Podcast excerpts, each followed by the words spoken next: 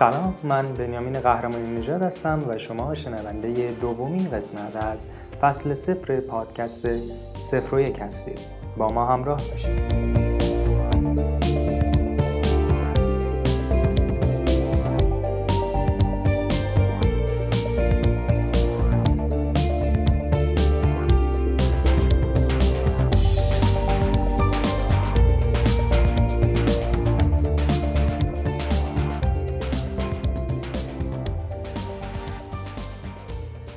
مجدد سلام عرض می‌کنم خدمت همگی. دوباره اومدیم پیشتون.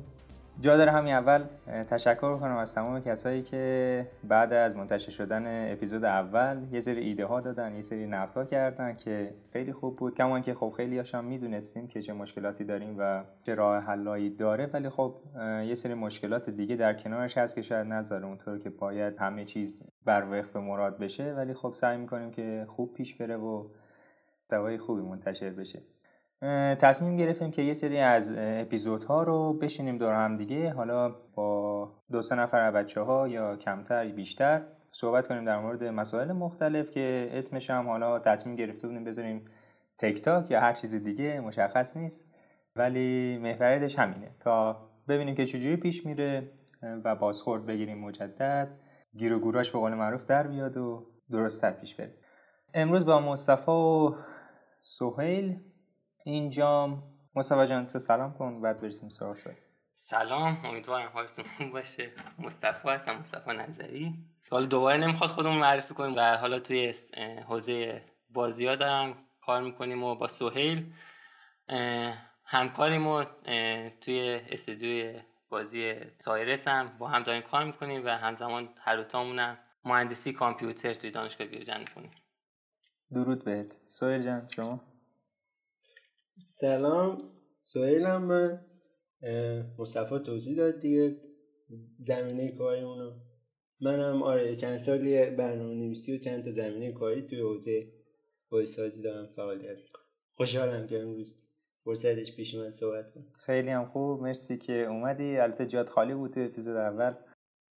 ولی در هر صورت خیلی خوش آمدید مصطفی قرار بود در مورد gamification صحبت کنه. سویل هم در مورد برنامه نویس جنگجو. حالا این title ی بود که داده بود به بحثش ولی خب فکر می‌کنم اگه با سویل شروع کنیم OK باشه. بعد در خلالش حالا با هم دیگه بحث می‌کنیم و گفتگو می‌کنیم. ببینیم چی میشه. سویل جان ما در خدمت هستیم. مرسی قضیه از اینجا شروع شد که من داشتم یه کتاب میخوندم به اسم Clean Coder. کسایی که حالا نخوندن کتاب بود سال 2011 منتشر شده کتاب و نویسندهش هم لقبش هست Uncle Bob. کلا این نویسنده توی این چند سال اخیر چند تا کتاب منتشر کرده با این های clean که اولش هست. مثلا Clean Code، Clean Coder، Clean Architecture و Clean Agile تو کل این کتاب در مورد اخلاق حرفه‌ای یا مثلا کلا حرفه‌ای بودن برنامه نویسی یک عمل به عنوان یک شغل نگاه می‌کنه. حرفه‌ای بودن برنامه نویسی رو بحث می‌کنه. حالا تو این کتاب کلین کودر در مورد اخلاق حرفه یک برنامه نویس صحبت می‌کنه. فلسفهش هم چیه؟ فلسفه این نویسنده اینه که میاد برنامه نویس برنامه نویسی رو یک شغل مثل شغل شغلای دیگه می‌دونه. یعنی میگه همون قدری که مثلا یه جراح قلب نباید وسط جراحی اشتباه کنه یه برنامه نویس هم وقتی کدش منتشر میشه و می‌رسه به یه مثلا نفر دیگه نباید باگ داشته باشه. یا همون قدری که مثلا یه نوازنده می‌خواد روی صحنه اجرا کنه نباید نوت اشتباه بزنه. همون قدم کد برنامه نویس نباید باگ داشته باشه.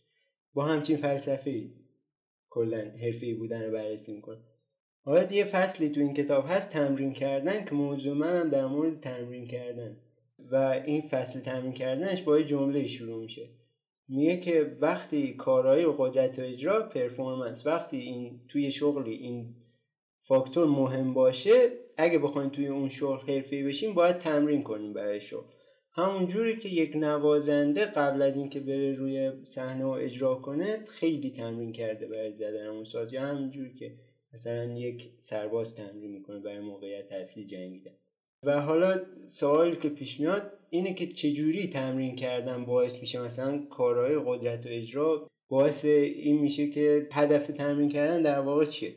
حالا در حال چون من مثال مثال از شغلای دیگه زدم یه دیالوگ از فیلم اجدا وارد می‌شود می‌خوام بگم که با همین دیالوگ من روی صحبت هم مپش می‌کنم و توضیح میدم که چجوری تمرین کردن باعث میشه که بتونیم بهتر اجرا کنیم. دیالوگ اینه بروسلی تیکش میگه که وقتی حریف منقبض میشه من منبسط میشم. وقتی حریف منبسط میشه من منقبض میشم.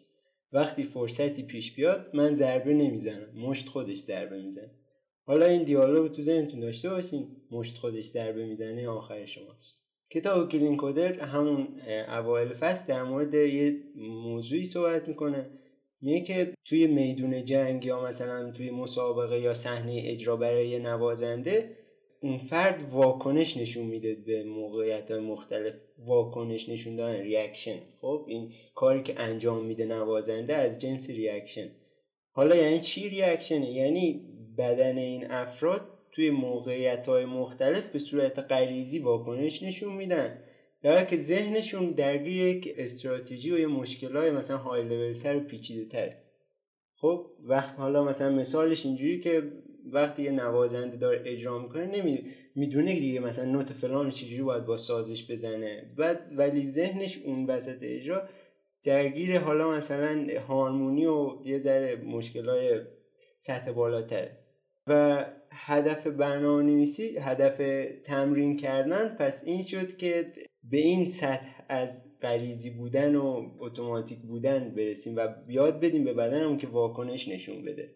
حالا بخوام اون جمله بروسلی رو دوباره بگم هدف تمرین کردن اینه که مشت خودش ضربه بزن خب و واکنش نشون حالا چون حوزه برنامه نویسی و مثلا در مورد برنامه نویسی من می‌خوام تمرین کردن رو بگم اجرا کردن اجرا کردن که من گفتم مطرح اصلا قبل از اینکه تمرین کردن مطرح باشه یعنی چی مثلا تو برنامه یعنی چی؟ مثلا ما توی برنامه اجرا کردن کجاشه؟ خب ما مثلا یه پروژه دو سه ساله ممکنه قبول کنیم اصلا چرا باید سرعت مطرح باشه؟ به چی می‌خوایم واکنش نشون بدیم؟ خب اجرا کردن چجوری مطرح تو برنامه دو تا موضوع هست که توش اجرا کردن مطرح میشه. یا یکی از این موضوع رو حالا تو همین کتاب Clean Coder در موردش صحبت می‌کنه. من یه ذره خلاصتر میگم. میگه که یه loop ی توی برنامه‌نویسی وجود داره به اسم code test loop. یعنی چی؟ یعنی اینکه فاصله زمانی بینی که شما یه کد رو و تستش می‌کنین چقدر طول می‌کشه؟ از اینکه شما کد رو و تستش کردین حالا تو این کتاب بحث می‌کنه در مورد اینکه این loop این فاصله زمانی هر چقدر کمتر بشه باعث میشه کارایی و productivity اون برنامه نویس بیشتر میشه مثلا مثالی که برش می‌زنیم میگه مثلا زمانی که چه می‌دونم اون با پانچ برنامه نویسی انجام می‌دادن مثلا ممکن یک روز طول می‌کشه کدشون compile بشه و مثلا اون اشتباه کوچیکشون رو ببینن. تا الان که مثلا سری compile میشه و میلی ثانیه است این خیلی باعث میشه ما سریعتر اشتباهات ببینیم سریعتر توی بازه‌ی زمانی کوتاهتری بتونیم کد بیشتر و بهتری بزنیم. خب پس یکی از هدفهای تمرین کردن یکی از این جایی که اجرا کردن توش مطرح و سرعت داشتن توش مطرح اینه که سریعتر بتونیم این loop code test رو طی کنیم تا بتونیم productivity بیشتری داشته باشیم. و جای دیگه که مطرح میشه اجرا کردن اینه که اشتباه کوچیک نداشته باشیم. اشتباه کوچیک حالا شاید مثلا یکی با خودش بگه که مثلا خب حالا کامپایل می‌کنیم دیگه مثلا اشتباه نشون میده دیگه مثلا. همچین چیزی. ولی حالا من یه مثالی بزنم. سال 1996 ماموریت کلاستر. خب چهار تا ماهواره بودن که حالا دی ماموریت فضایی مخواستن انجام بدن. به خاطر اینکه یه integer overflow توی کد اتفاق میفته یه float 16 بیتی رو می‌خواستن بریزن توی integer 8 بیتی. خب توی ماموریت فضایی همچین bug ی اتفاق میفته توی کد سفینه ها توی فضا حالا باعث زنجیره اتفاق تو حالت self destruct میرن کل ماموریت به هم میریزه. خب این مشکل کوچیکی که همه می‌دونن چجوریه پس میلیون ها دلار ممکنه هزینه بردار باشه. و حالا مثلا شاید یکی الان بگه ما که نه سفینه هوا کنیم می‌خوام app درست کنیم می‌خوام game درست کنیم. و حالا تو اون حوزه هم باز به نوبه خودش مطرحه. مثلا یه سناریویی که من به ذهنم می‌رسه واسه اینکه چی میشه که این مشکل به هزینه بر میشه مثلا شما فرض کنین اگه app ی که درست می‌کنین یه bug کوچیک داشته باشه crash کنه برنامه توی روز اول launch crash می‌کنه برنامه برای چند تا کاربر میان تو store تک رو بهتون میدن تمام شد رفت. app کلا میخوابه دیگه. حالا شما بیاین آپدیت کنین اون روز انتشار رو از دست دادین دیگه. خب کسایی که انتشار انجام دادن می‌دونن چقدر روز اول انتشار مهم و حالا در مورد سوال بعدی که امکان داره پیش بیاد در مورد اینه که تمرین کردن تو برنامه‌نویسی یعنی چی؟ از چه جنسیه؟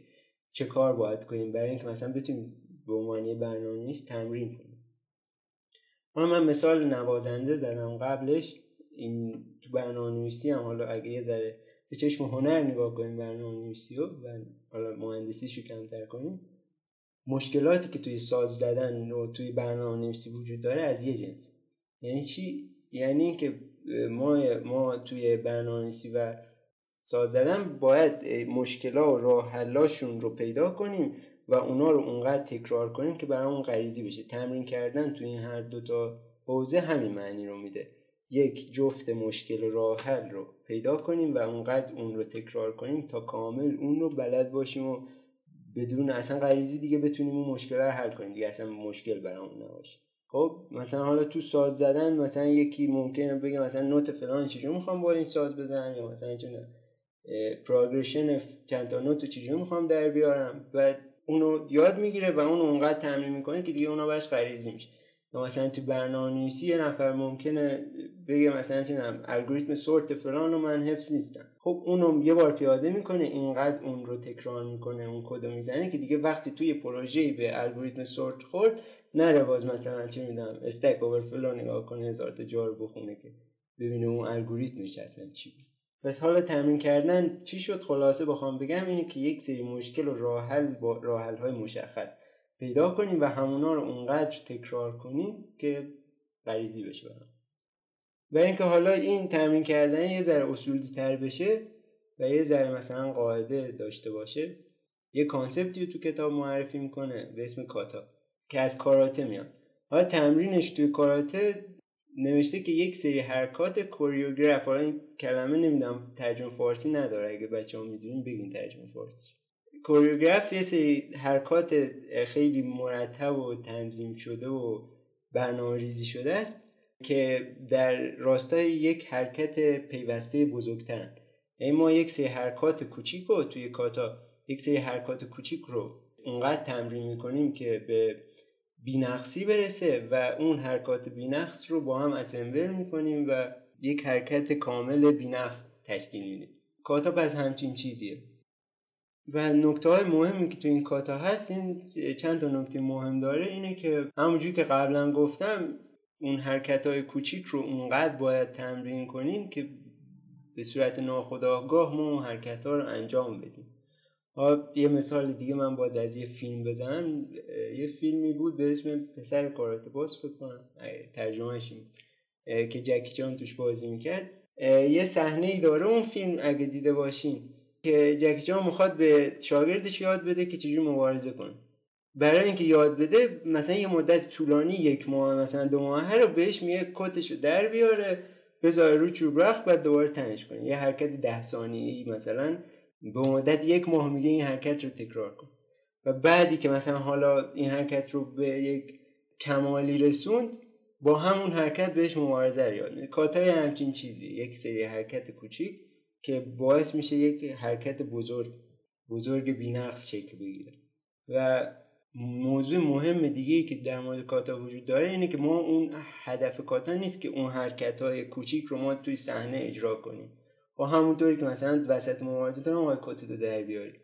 خب هدف کاتا اینه که ذهن بدنمون رو تمرین بدیم ذهن و بدنمون رو تمرین بدیم تا بتونه به بهترین شکل واکنش نشون بده. همون صحبتی که اول داشتم ریاکشن باید نشون بدیم. باید اینقدر تمرین کنیم که مشت بتون خودش ضربه بده و نکته آخر مهمی که در مورد کاتا وجود داره اینه که وقتی ما کاتا انجام میدیم می‌دونیم راه حل مشکلمون چیه. وقتی یه جفت مشکل و راه حل پیدا می‌کنیم راه حل رو می‌دونیم و اون رو تکرار می‌کنیم. ما توی برنامه نویسی یه سایتی هست به اسم codekata.com حالا اگه توی description پادکست هم آدرسش بچه بذارم فکر تو این سایت یه, یه سری مثال برای کاتاهایی که در مورد برنامه‌نویسی میشه انجام داد نوشته و که اونا رو هر روز می‌تونید تکرار کنید که یاد بگیریم و دو تا نکته پایانی در مورد تمرین کردن.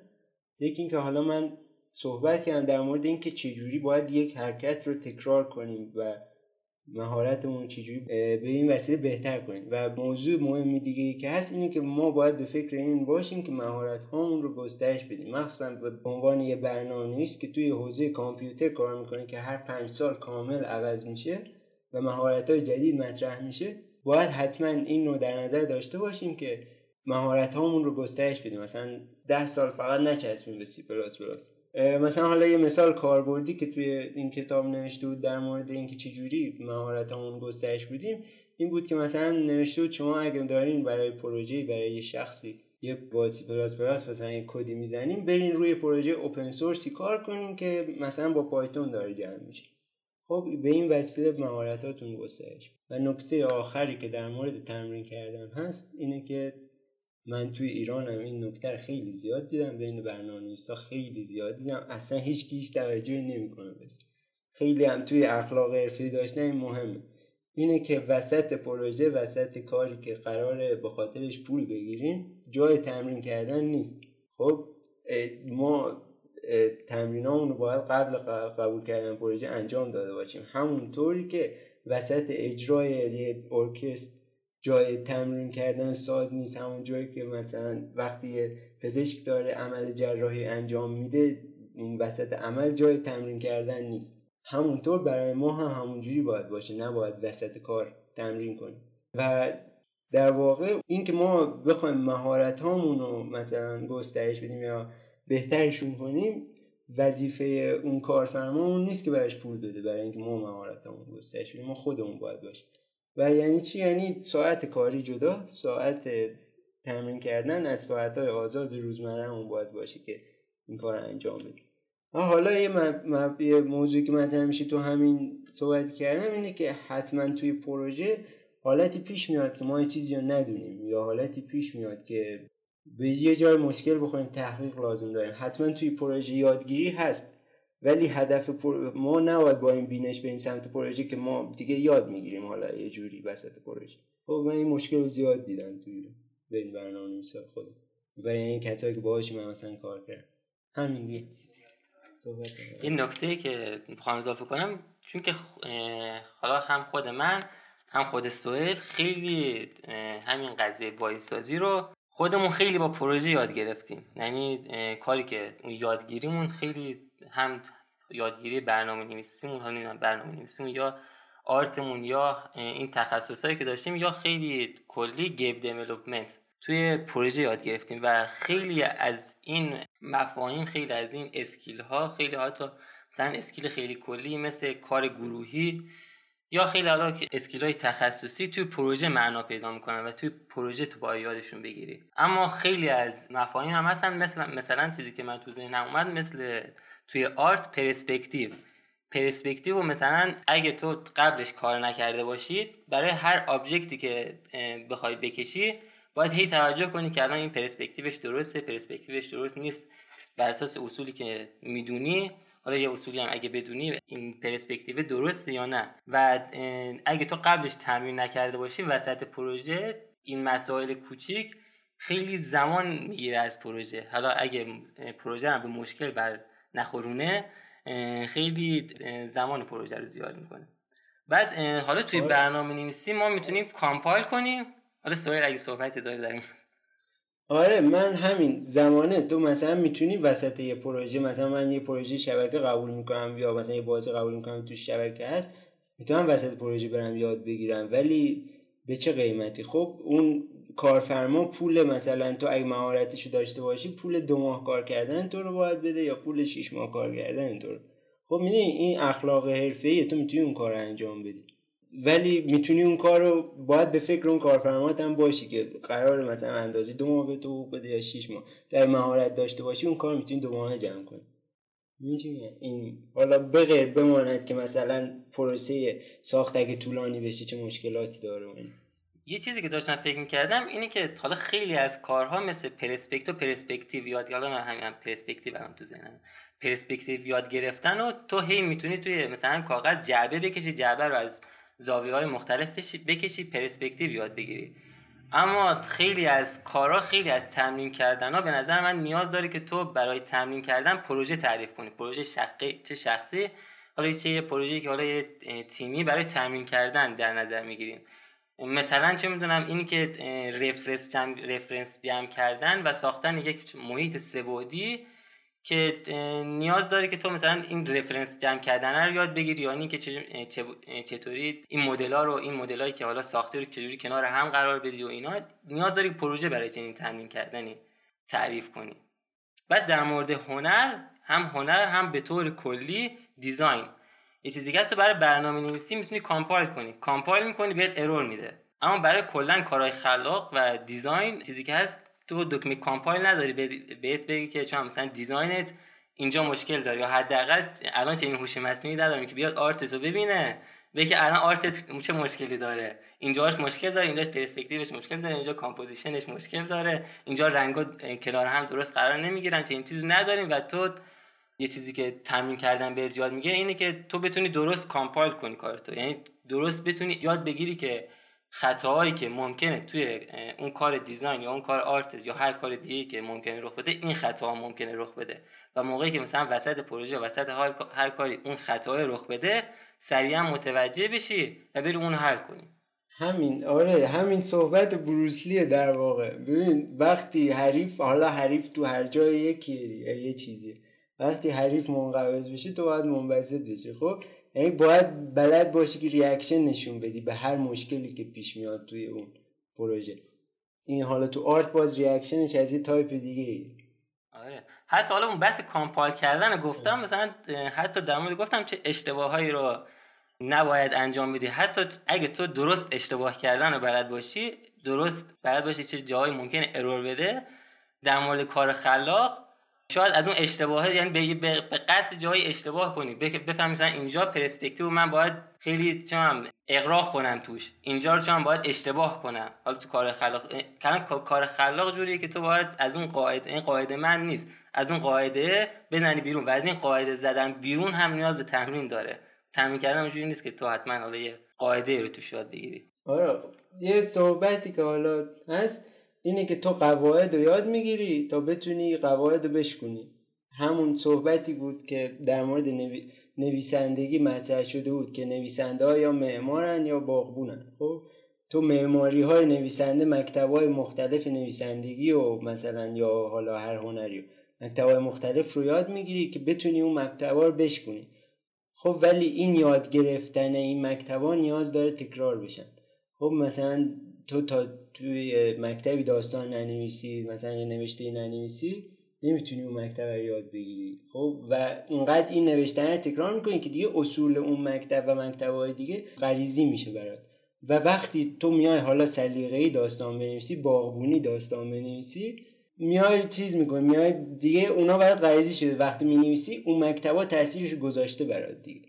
خب و چیز فراتر از اونا خلق می‌کنی اما یه اشتباهی که ما می‌کنیم اینه که چون مثلا یه مکتب حالا در مورد نویسندگی گفت یه مکتب می‌خونیم. حالا یه اشتباهی که من می‌کردم اینه که در مورد ویدیوهای آموزشی یه ویدیو آموزشی رو می‌بینی در مورد برنامه‌نویسی در مورد هر موضوعی هست. ویدیو رو که دیدی فکر می‌کنی با دیدنش تموم شد یاد گرفتی. دیگه همینه دیگه یعنی اصول اینه دیگه. من یاد گرفتم. و بعد میای حل می‌کنی اون موقع به مشکل می‌خوری. در مورد کلا درس خوندن کلا در مورد هر کار دیگه هم چنین چیزی ممکنه رو آره آره دقیقا. اتفاقا همین بحثی که مطرح کرد مصطفی در ادامه بحثت که گفت که مثلا تو آرت هم این شکلی و بعد بحثش داد به صورت کلی هم آره دقیقا همینه. یعنی تجربه خودم هم همین بوده. من یه سری مهارت ها به طور مثال رفتم کسب کردم از ماشین لرنینگ به طور مثال بخوایم بحث بکنیم.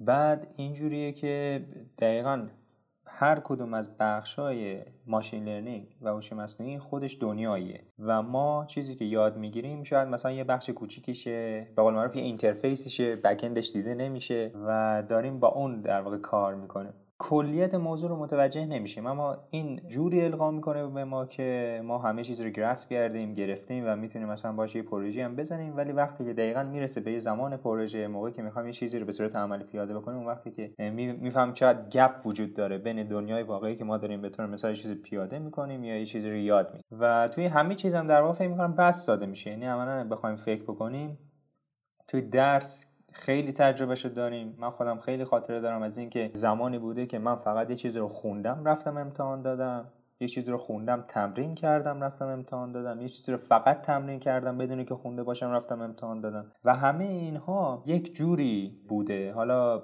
ممکنه شرایطش فرق بکنه که چه زمانی امتحان بوده چقدر دانش داشتن در موردش. ولی می‌خوام اینو بگم که بحث تمرینه خیلی بحث مهمیه. بحث نهادینه شدنه هست که توی ذهن بمونه. و بحث های مختلف دیگه. این این خیلی به قول تو کم رنگ شده.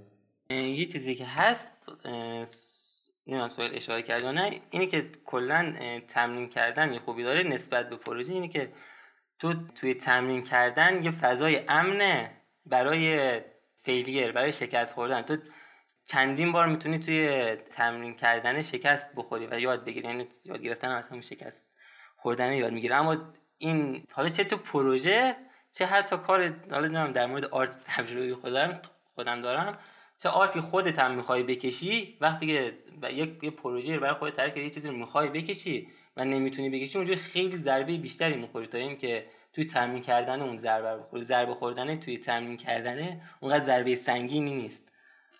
آره. اجازه میده خلاقیت داشته باش. خلاقیت رشد کنی. حالا به gamification ربطش بدم gamification هم یه فضای امن برای failure ه و کلا game به خاطر همین ما توی بازی ها می‌تونیم راحت تمرین کنیم راحت level up بشیم. راحت چه می‌دونم ببازیم. هی boss fight جلومون باشه صد بار ببازیم.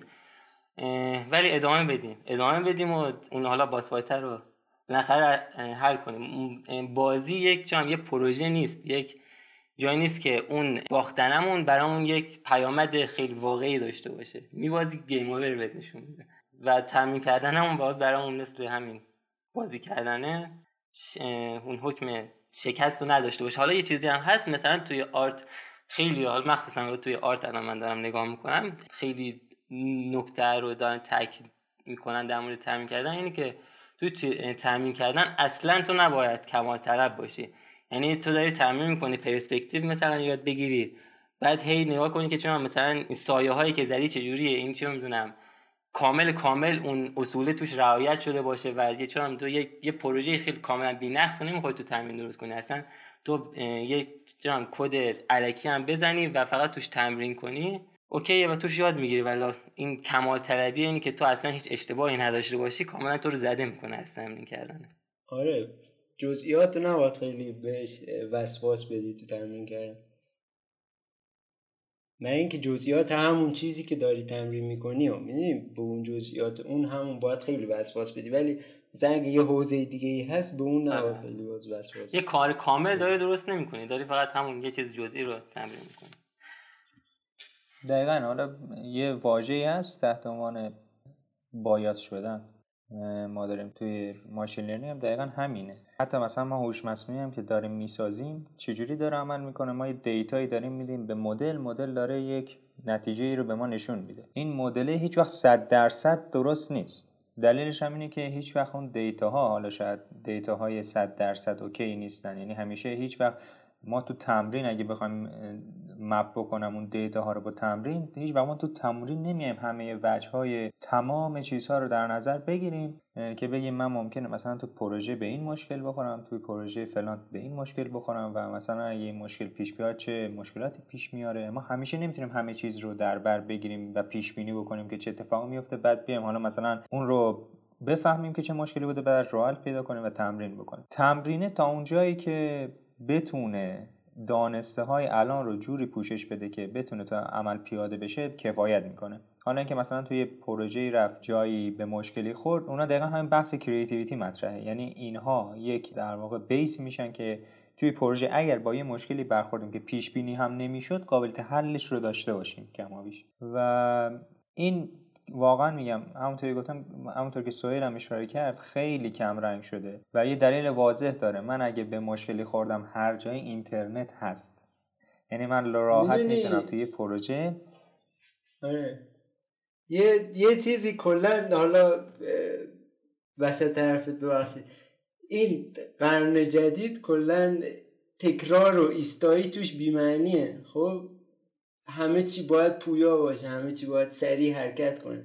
تو حتی یه آهنگ رو نمیشینی پنج بار گوش کنی. هی مثلا میاری مثلا Spotify بهت ده تا playlist میده به یه عالم آهنگ مختلف. یه آهنگ و یه آهنگ سه دقیقه ای رو حتی تو نمی‌تونی چند بار گوش کنی.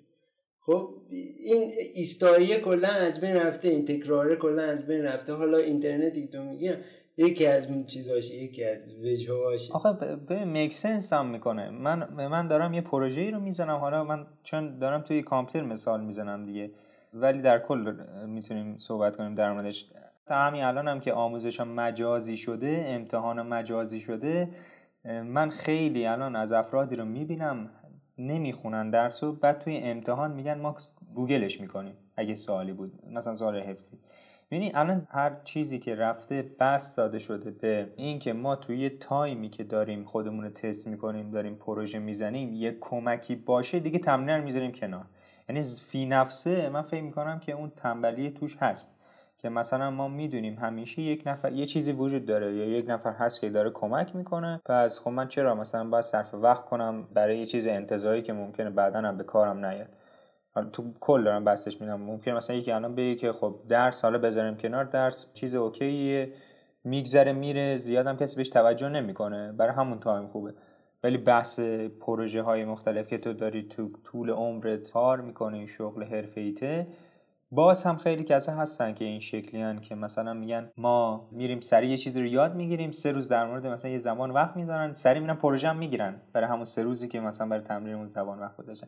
این اوکیه. یعنی توی برنامه نویسی اوکیه که مثلا ما بیایم صرف وقت کنیم برای یک برنامه زبان برنامه نویسی یادش بگیریم بعد بریم پروژه بگیریم. و خیلی هم هستن که قدرت یادگیری سریعتری دارن قدرت حل مسئله قوی تری دارن. ولی این همین قدرت حل مسئله که باعث میشه یه نفر صرف زمان کنه سه روزه برای یه زمان مرسی و پروژه هم سریع بگیره با منی که مثلا کمتر از اون تجربه دارم خیلی فرق می‌کنه. اون پیشینه داشته خیلی تمرین کرده توی زبان دیگه. طبیعی که با زبان جدید هم بره یه پروژه جدید بگیره چون قدرت حل مسئله توش نهادینه شده و مسائل دیگه. ولی مثلا منی که کمتر تجربه دارم خب قطعا به مشکل می‌خورم. اونا رو دارم می‌بینم خودم با اونا دارم مقایسه می‌کنم. یعنی ایجاد مقایسه خودش باز مشکله.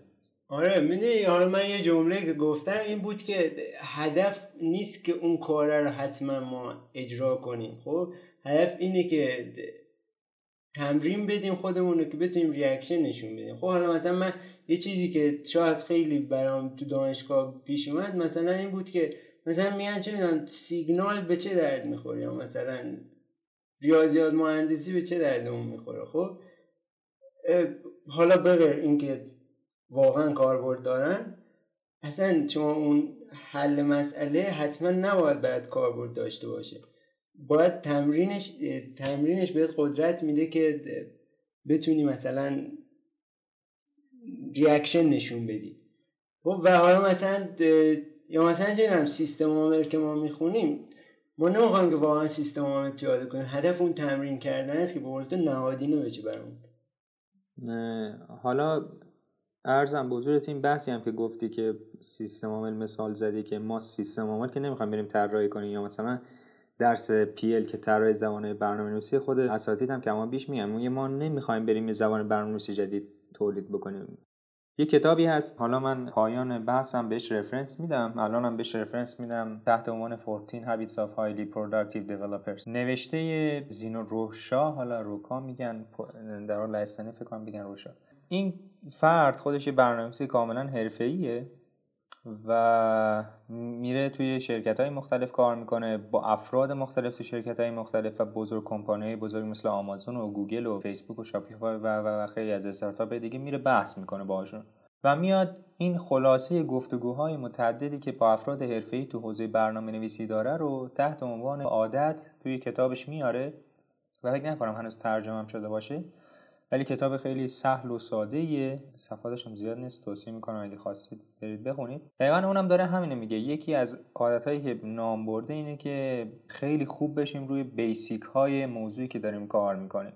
به طور مثال یه نقاش نباید همون اولش یک اثر هنری خلق بکنه که بشه داوینچی. به طور مثال دارم میگم ولی دونستن این که به طور مثال این رنگی که داره انتخاب می‌کنه برای این چه می‌دونم شی چه اثری متقابلی داره روی کسی که داره این نقاشی رو می‌بینه؟ این رنگ ها از لحاظ روانشناسی چه اثری می‌ذاره؟ یا به طور مثال اگه این شی اندازش انقدر باشه چه تأثیری می‌ذاره؟ و مسائل دیگه. اینها fundamentalن و شاید توی نقاشی اول اون نقاش به کارش نیاد. اما دونستن این باعث میشه که در آینده با تمرین کردن و دونستن این fundamental ها حداقل 10 تا نقاش از 10 تا نقاش برتر نقاشش بهتر بشه اصلا جزء 10 تا نقاش برتر بشه. و تمام اینها. تو برنامه نویسی هم همینه.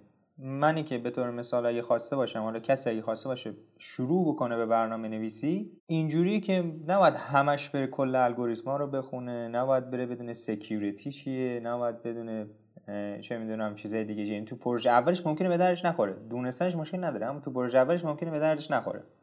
اما دونستن همین فاندامنتال ها در ادامه کار باعث میشه بهتر بشه با تمرین کردن. یعنی همیشه این دانشه در کنار تمرین کردن معنا پیدا می‌کنه. نمی‌تونیم مثلا دیگه تفکیکش بکنیم.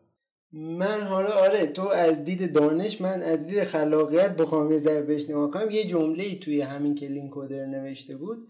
خیلی مثلا برای من جمله خوب و درستی بود. این بود که می‌گفت ورودی خلاقانه همیشه باعث میشه که یک خروجی خلاقانه به وجود بیاد. خب؟ یعنی تو مثلا شاید بشینی یه فیلم نگاه کنی خب؟ در این حد. یا مثلا یه سمفونی گوش کنی. خب؟ که این ورودی که یک اثر خلاقه باعث میشه که تو بتونی بهتر یک خروجی خلاقانه درست کنی. اگه مثلا اون ساید خلاقانه مثلا برنامه نویسی رو در نظر بگیریم و این همیشه یه چیزی که هست اینه که جایی که خلاقیت مطرح باشه هیچ وقت تو نمی‌دونی اون ایده ها از کجا به ذهنت می‌رسن خب؟ و خلاقیت یعنی همیشه از یه جای نامعلومی به ذهنت می‌رسه. حالا تو هرچی این گسترده تر داشته باشی این دیتا بیس چیزهایی که توش خلاقیت مطرح بوده رو راحتتر می‌تونی خروجی خلاقانه داشته باشی. این هم هست.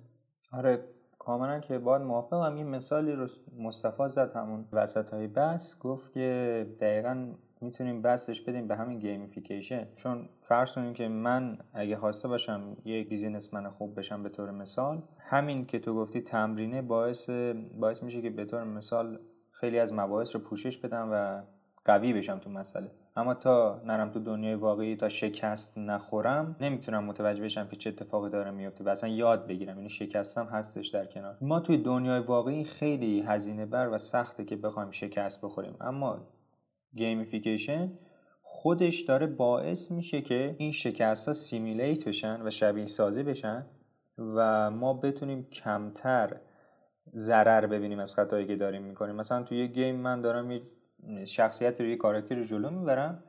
کاراکتره اگر که باشی کار اشتباهی بکنم توی بازی میمیره و دوباره ریسپان میشه به قول معروف.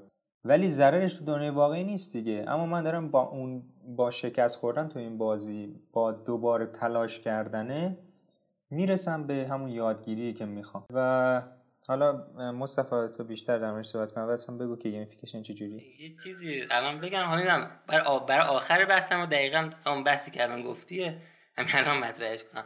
اما حالا قبلش بخوایم همین مطلبه رو هم تمرینه رو gamify کنیم. تمرینه چجوری gamify چون واقعا تمرین کردنه.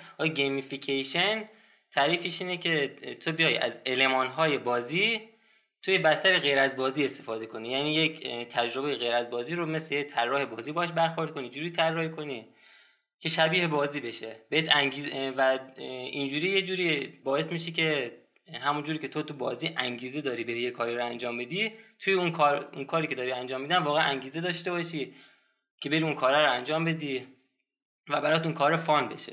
یه مبحثی رو مارک رابر که یکی از حالا یوتیوبرایی که در مورد میاد مباحث علمی رو به صورت خیلی ویدیوهای fun و ویدیوهای حالا یه ذره funتر توی یوتیوب توضیح میده و یک کنفرانسی رو داشت تحت عنوان Super Mario Effect. حالا سویل هم معرفی کرده بود. توی این کنفرانس در مورد این صحبت می‌کنه که همین بازی ها یه محیط امنن برای باختن. و نکته مهمی رو که عنوان می‌کنه اینه که توی بازی ها ما به این دقت نمی کنیم که الان مثلا سوپر ماریو افتاد توی چاله و دیگه تمام. وای من باختم. game over همیشه ما توی بازی ها نگاهمون به اون چیزه به اون هدفی هست که می‌خوام بهش برسیم. بازی همیشه اون پرانس princessی که حالا توی سوپر ماریو می‌خوام بهش برسیم اون جلوش چه قرار میده؟ یا ما کلا ذهنمون سمت اینه که به اون هدفه برسیم. و این باختنه هم یه جوری در نظر می‌گیریم که ازش یاد بگیریم. از این یاد بگیریم که به اون هدفه برسیم. به این باختنه زیاد توجه نمی‌کنیم. حالا توی زندگی واقعیمون هم خوب حالا گیمیفای کنیم و به این اشتباهی که الان می‌کنیم دقت نکنیم. ازش یاد بگیریم و نگاهمون فقط به اون چیزی است که آخر سر می‌خوام یاد بگیریم. من الان اگه اینو یاد بگیرم به فلان چیز می‌رسم و قرار فلان موضوع رو یاد بگیرم توی حالا اون هیته که دارم کار می‌کنم بعد بحث دیگه که هست به نظرم خیلی شاید اگه okay باشه که اون تمرین کردنی که داریم انجام میدیم اون نظم ترتیب بدیم. توی بازیت مثلا بهت میگه که اول بازی میگه که تو بیای مثلا چهار تا چوب جمع کن مثلا چوب گردن چوب جمع کردن رو بهت یاد میده. مثلا تو بازی هایی که حالا یه craft توش انجام میدی. یا حالا explore یه ذره گشت و گذار توشون انجام میده یا بازی یک داستان یا یک کوست بهت میده. یک مراحلی رو بهت میده که توی همون مراحل تو کم کم خودت یاد می‌گیری اون مطالبی که باید یاد بگیری توی بازی. که با چالش هایی که حالا بعدا بازی مقابلت قرار میده مواجه بشی و از پیش رو برداریشون. به نظر حالا تو این تمرین کردنه ما موقعی که می‌خوام تمرین کنیم خیلی موقع اصلا نمی‌دونیم که دقیقا الان چی رو باید تمرین کنیم. یعنی دقیقا الان من آرت یاد ندارم. از کجا باید شروع کنم؟ اول باید چی رو یاد بگیرم؟ کدوم مباحث اول یاد یاد بگیرم؟ شاید خوب باشه حتی یاد ببینیم یعنی جستجو کنیم ببینیم که مثلا مباحث fundamental art چیه و چقدر تمرین لازم دارم اینا بعد بگیم که مثلا من سی روز این کار رو یاد می‌خوام یاد بگیرم. سی, سی روز بعد از اینکه سی روز این کار رو انجام دادم و دیدم که okay بود سی روز بعد برم یه کار دیگر انجام بدم و توی چیز دیگه خودم رو تمرین بدم.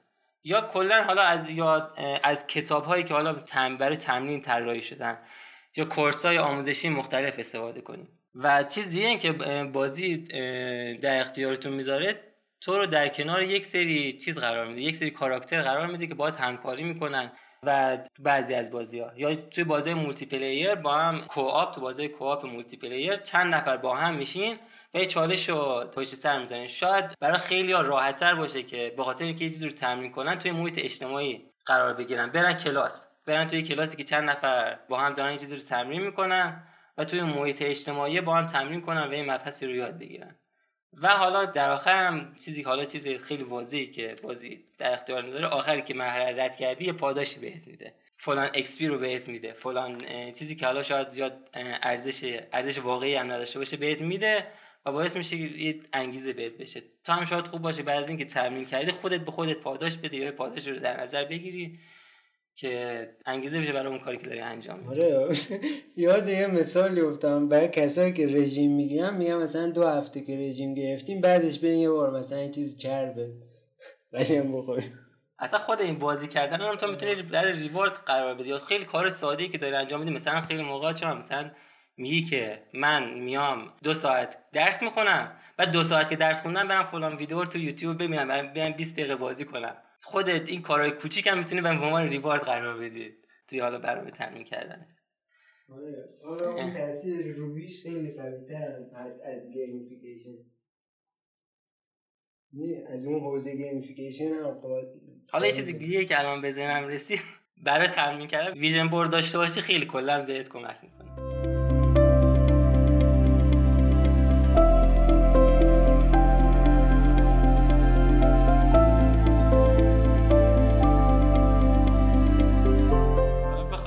خیلی حالا اصولی تر از اول شروع کنم. gamification یعنی چی؟ تعریف gamification که گفتم. gamification یعنی استفاده از المان های طراحی بازی توی بستری غیر بازی ما یعنی یک تجربه هامون محصولامون کارامون رو شبیه بازی کنیم. با چی؟ به خاطر اینکه بازی ها خیلی funن. ما تو بازی ها خیلی خیلی دوست داریم بازی ها رو انجام بدیم. اما کار دیگر شاید اونقدر با اشتیاق انجام انجامشون ندیم. و طراح بازی خوب طراح بازیه که بیاد اون تجربه رو تجربه fun کنه. یعنی مهمترین کاری که یه طراح بازی انجام میده اینه که اون تجربه رو تجربه سرگرم کننده کنه. و حالا خوب دیدم بیام الان مقایسه کنم طراح بازی رو با UX designer چون که هر دوتاشون با تجربه کاربر سر کار دارن. اما یو ایکس دیزاینر فکرش اینه که بیاد اون کاره رو بهش سهولت بده. کاربری که می‌خواد با اون محصول کار کنه خیلی راحت با اون محصول به اون نتیجه که می‌خواد برسه. اون محصول براش خانه و خانه باشه و کلا خیلی راحت باش کار کنه. اما طراح بازی اینجوری به کاربر نگاه می‌کنه که کاربر موقعی که این بازی رو بازی می‌کنه سرگرم کننده براش باشه و لذت ببره از این بازیه. چون که کاربری که UX designer داره می‌خواد یه کاری انجام بده. چه می‌دونم مثلا می‌خواد بره فلان مطلب رو توی فلان سایت بخونه. و هدفش این کلا UX designer منطقی است که هدف هدفش این باشه که بیاد همون کاری که کاربر می‌خواد انجام بده رو براش ساده کنه. اما UX اما طراح بازی هدفش اینه که fun کنه اون تجربهشون که کسی که میاد بازی می‌کنه هیچ هدفی نداره. فقط هدفش اینه که بیاد اون تجربه رو بازی کنه سرگرم بشه. یه ساعتی براش بگذره. و شاید حالا خوب باشه. برای حتی کارهایی که هدفم داریم بیایم از نگاه یه game designer نگاه کنیم که هم اون کاربرمون هم به اون هدفی که می‌خواد برسه هم یه تجربه فان و لذت بخش داشته باشه. موقع رسیدن به اون هدفه. اما بازی فقط این بحث فان بودن نیست. فقط ما بازی نمی‌کنیم چون که سرگرم بشیم وقتمون بگذره. یه نظریه داریم تحت عنوان نظریه خودمختاریه و عنوان می‌کنه که ما سه تا نیاز داریم سه تا نیاز عمده داریم که شامل شایستگی استقلال و ارتباط. ما نیاز داریم که توی اسکیلی خیلی خودمون ارتقا بدیم. نیاز نیاز داریم که توی اون کاری که داره انجام میدیم خود مختار باشیم یعنی تحت کنترل خودمون باشه اون کاره. و نیاز داریم که با افراد ارتباط نزدیکی داشته باشیم. اگه دقت کنید دقیقا همه اینا رو بازی خیلی خوب در اختیارمون قرار میده. ما خیلی از بازی های چالش برانگیزم و تو تو اسکیل تو توش زیاد می‌کنی. برعکس فیلم و کتاب که ما فقط یه تماشاگریم توی بازی ما یه عاملیم. یه عاملیم که میاد تعامل برقرار می‌کنه با محیطه و حداقل یا واقعا آزادیم تو اون بازی یا توهم آزادی داریم و ما داریم داستان پیش می‌بریم. و تو حالا بازی های خیلی از موقع شاید حالا مخصوصا برای بازی های و multiplayer دلیلی که داریم بازی می‌کنیم اینکه توی محیط اجتماعی قرار بگیریم و با دوستامون یه تجربه دوستانه اجتماعی داشته باشیم. اما حالا بغیر از بازی های بغیر از بحث multiplayer و board game حتی تو بازی single player این ارتباط نزدیکی که تو با کاراکترهای توی بازی قرار ارتباطی که برقرار می‌کنه خودش این نیاز ارتباط تو برآورده می‌کنه و توی ارتباط نزدیک با یه کاراکتر fictional برقرار می‌کنی و شاید خیلی هم باش دوست بشی و ارتباط خیلی عمیقی باش برقرار کنی بمیره ناراحت بشی. به خاطر اینکه بخوایم بازی رو از کارهای مخ... دیگه جدا کنیم جسی شل که حالا یه طراح بازی و نویسنده کتاب Art of Game Design حالا یکی از مهمترین کتابایی که در مورد طراحی بازی نوشته شده. میاد کارهای دیگر رو مثل tax میساندن مثل مالیات دادن و بازی کردن رو مثل بازی Angry Birds بازی کردن در نظر می‌گیره. تو وقتی که می‌خوای مالیات بدی خیلی برات خوشاینده که اون دکمه رو بزنی و تموم مالیات داده بشه و همه کارا خیلی با آسونی تموم بشه. اما موقع انگری برس خیلی بیخوده که تو دکمه رو بزنی و بردی تموم. اصلا تجربه لذت بخشی نیست. و فرقشون اینه که مالیات دادن کاری که باید انجام بدی. و تو تحت اجبار رو کار رو انجام میدی. و تو تحت اجبار داری اون کار انجام میدی فقط می‌خوای سریع از سرش خلاص بشی و فقط تموم بشه. و با سهولت می‌خوای اون کار انجام بشه. اما بازی کردن انگری برز مثلا یه کاری است که تو دوست داری انجام بدی. و کلا در مورد کاری که دوست داری انجام بدی چون وظیفه یا تو این کار انجام نمیدی چون که وظیفته. می‌خوای بری اونجا یک تجربه فان داشته باشی. و حالا فرق مهم دیگه که می‌کنن اینه که توی کارهای دیگه چیزی که برات مهمه اون کارآمدی اون کار اون کار سریعتر انجام بشه اما کسی نمیگه که مثلا به خودش افتخار کنه که من تفریحمو تو یه روز انجام دادم. توی یه روز تفریحم تموم شد اوکی شد.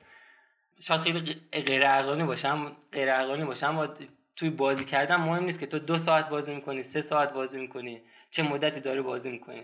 و برات واقعا مهمه که اون تجربه لذت بخش باشه. نکته نکته دیگه که بخوام بگم اینه که همیشه اونجوری نیست که ما کاری که دوست داریم بخوایم انجام بدیم و بتونیم راحت انجام بدیم. یعنی اون انگیزه کافی رو داشته باشیم که مثلا بدونیم تمرین کردن خوبه و بریم با توجه به این موضوع بریم سریعتر انجام بدیم. ما شاید اون کار اونقدر برای اون fun نباشه و اونقدر انگیزه کافی رو براش نداشته باشیم. چون که حالا الان توی محیط قرار گرفتیم که حالا چه به خاطر social media چه به خاطر حالا تکنولوژی مختلفی که هستن سریع خسته میشیم و سریع حواسمون پرت موضوعات مختلف میشه. حالا اولین مثالی که از gamification به ذهنم رسید نرم افزاری بود که سهیل معرفی کرد برای focus کردن خاطر اینکه کمک کنی که تو focus کنی. اسمش هست Forest Stay Focused یه تایمر داره که حالا با اون تایمره تو میگه که تو این time تو باید focus کنی و نباید کار دیگه رو انجام بدی و بهت feedback میده که تو مثلا تو این زمانه اینقدر focus کردی و این و این و این. نکته دیگه اینه که بهت اینجوری انگیزه میده که تو هرچی بیشتر focus کنی هرچی بیشتر بهینه کاراتو انجام بدی یه سری درخت هست توی اون نرم که اون درخت ها با توجه عمل کردی که داری می‌تونی اون درخت ها رو پرورش بدی. و اگه عملکردت خیلی خوب باشه یه درخت هم توی واقعیت با توجه به اون عملکرد اگر عملکردت خوب باشه کاشته میشه اینجوری به انگیزه میده که بری اون کار رو انجام بده یه reward. حالا یه توضیح در مورد این مثالایی که در مورد gamification می‌زنم بزنم اینه که اینجوری نیست که حتما بگین که مثلا این نرم Forest Stay Focused بیاد بگه که مثلا من از بازی الهام گرفتم بازی فلان مکانیک رو داشته چه خوب من بیام انجامش بدم. حالا مهم اینه که اون طراحه اون طراح اون نرم افزار اومده مثل game designer فکر کرده. و این فکر کرده که اون کاربرم بیاد یه تجربه لذت بخش داشته باشه و انگیزه داشته باشه و بابت استفاده کردن از این اپی که من درست کردم. و حالا gamification حالا حتما مثلا یه چیز مثل توی این نرم افزارها یا توی این موارد نیست. خیلی از کارهایی که تو روزمره هم داریم انجام میدیم شاید بهش بشه label gamification زد. مثل حتی همین نمره درسی نمره درسی همینجور شاید بهش گفت که یه جور gamification ه. یه نمره است یه score یه که بر اساس عملکردی که داری به داده میشه. یا این مفهوم چهار تا بخر یکی ببر. چهار تا می‌خری یکی ریوارد می‌گیری. همین که هر کی زودتر خونه رو تمیز کنه فلان چیز رو می‌گیره. یه چیز ساده مثل دو تا نکته گفتی مصطفی. اولش این بود که خود اصلا گیم چالش هایی که داره جذابیتی که داره باعث یادگیری هم میشه. یه حرفی که زدی یاد یه چیز افتادم. یاد یک توضیح افتادم از احسان عبدیپور. فکر کنم بشناسید همه نویسنده و کارگردان. داشت توی یکی از قسمت های برنامه کتاب باز یک توضیحی رو می‌داد در مورد اینکه اصلا چطور میشه یه قصه خوب و یه داستان خوب اینا نوشت. حالا جالب اگه ببینید. میگه یه ترمی داریم بین عبرت و قفلت یعنی اینکه ما داستانی که داریم می‌نویسیم یا فقط برای اینه که وقتمون رو بگذرونیم یه سرگرمی داشته باشه. نمی‌دونم مثلا مثال ایزگاه فلانی الان داره چیپس می‌خوره یا مثلا فلان اینا.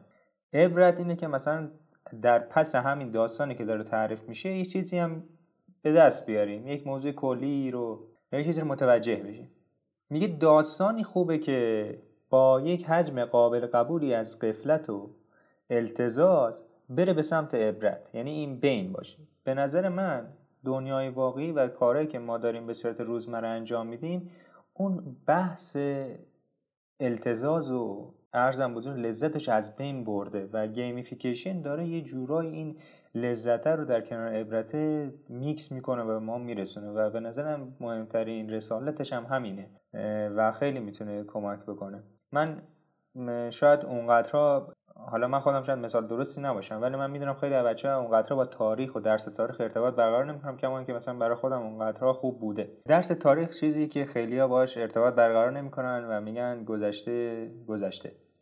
اما من بیشترین دروس تاریخ رو بیشترین مباحث تاریخی رو از بازی ها یاد گرفتم. یکی از مثال خوبش فکر کنم اساسینز کرید یونیتی بود که در مورد پاریس بود و انقلاب کبیر فرانسه. تو اونجا بازی می‌شد. من انقدر جذاب بود برام بازی. اطلاعات تاریخش هم در کنارش مثلا یه جوری داشت با داستان روایت می‌کرد می‌گفت و همه اونها با اون جلوه جلوه های بسری که داشته و تجاربی که من میرسون تو ذهنم نهادینه شده. مثلا من شاید انقلاب کبیر فرانسه رو خیلی بیشتر ازش اطلاع داشته باشم و اینم مدیون مثلا همون بازیم و خوبیش همینه دیگه در کنار این داره یه درسی رو ارزم بزرگ به ما میرسونه. حتی شاید اون یونیتی رو تو بازی کنی بعدش علاقه من بشی که برید در موردش سرچ کنید در مورد انقلاب کبیر فرانسه. و اصلا همون بحث همینه که چرا ما توی بازی اینقدر انگیزه داریم که میریم چون مثلا تاریخی که اونقدر ازش شاید متنفر باشیم میریم بهمون یاد داده میشه.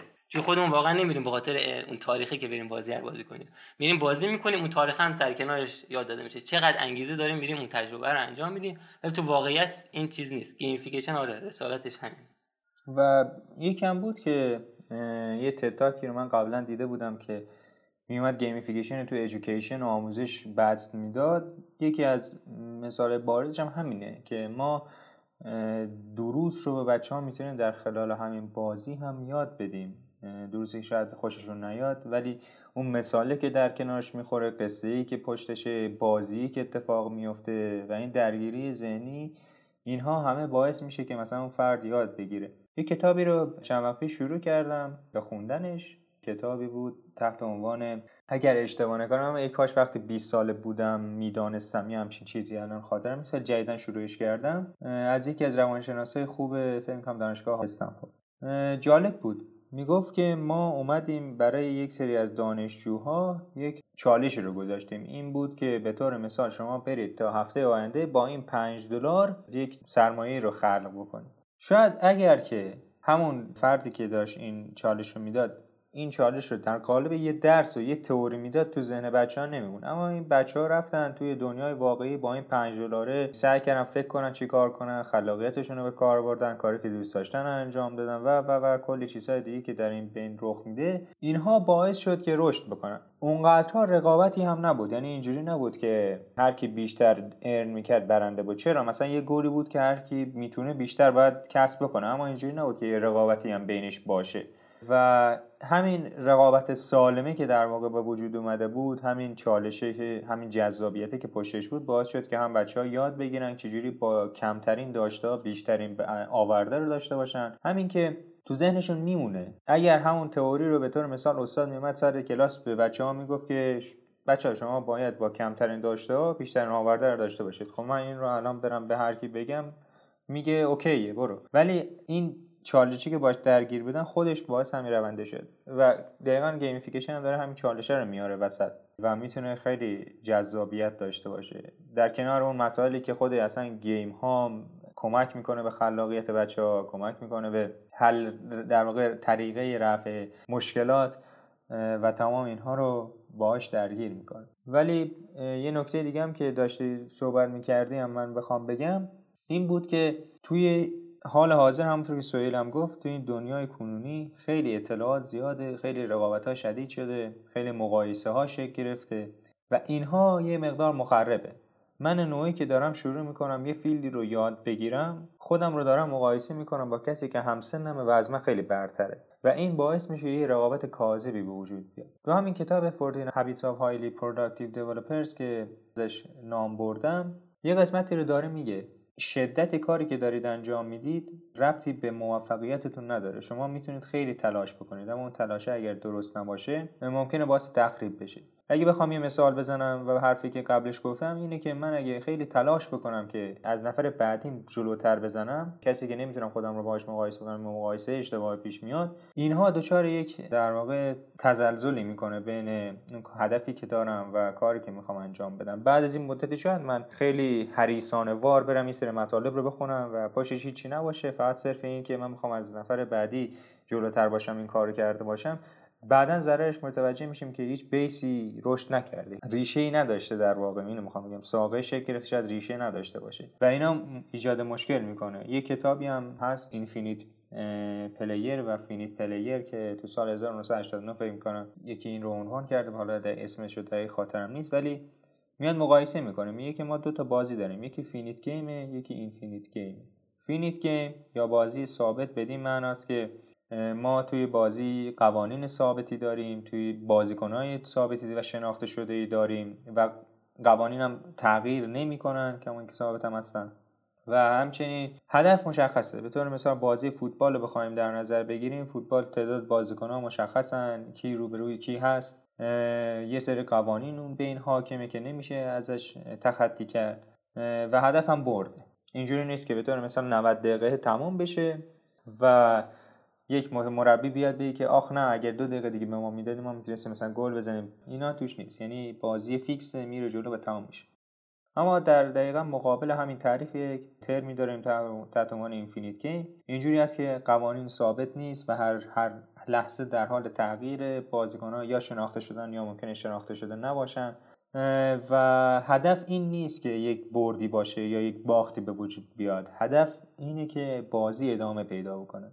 توی دنیای واقعی هم همینه. یعنی ما اینجوری نیست که بخوایم از کسی جلوتر بزنیم. مثلا کاری که می‌خوایم شروع بکنیم هدفی که داریم بریم برش برسیم بخوایم با کسی مقایسه کنیم خودمون رو.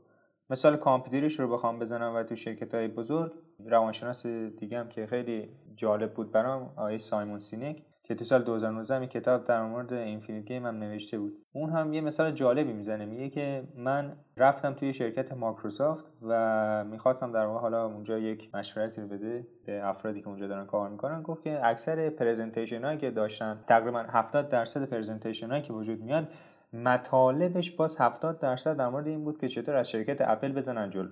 و متقابلا رفت توی شرکت اپل و داشت با اونا کار می‌کرد. 100 درصد افرادی که داشتن presentation می‌دادن و 100 درصد اون presentation اینجوری بود که به طور مثال چطور یک معلم می‌تونه خوب تدریس کنه یا یک دانش آموز چطور می‌تونه خوب یاد بگیره. این مشکل اینجایی به وجود میاد که ما یک infinite player رو داریم مقابل یک finite player قرار میدیم.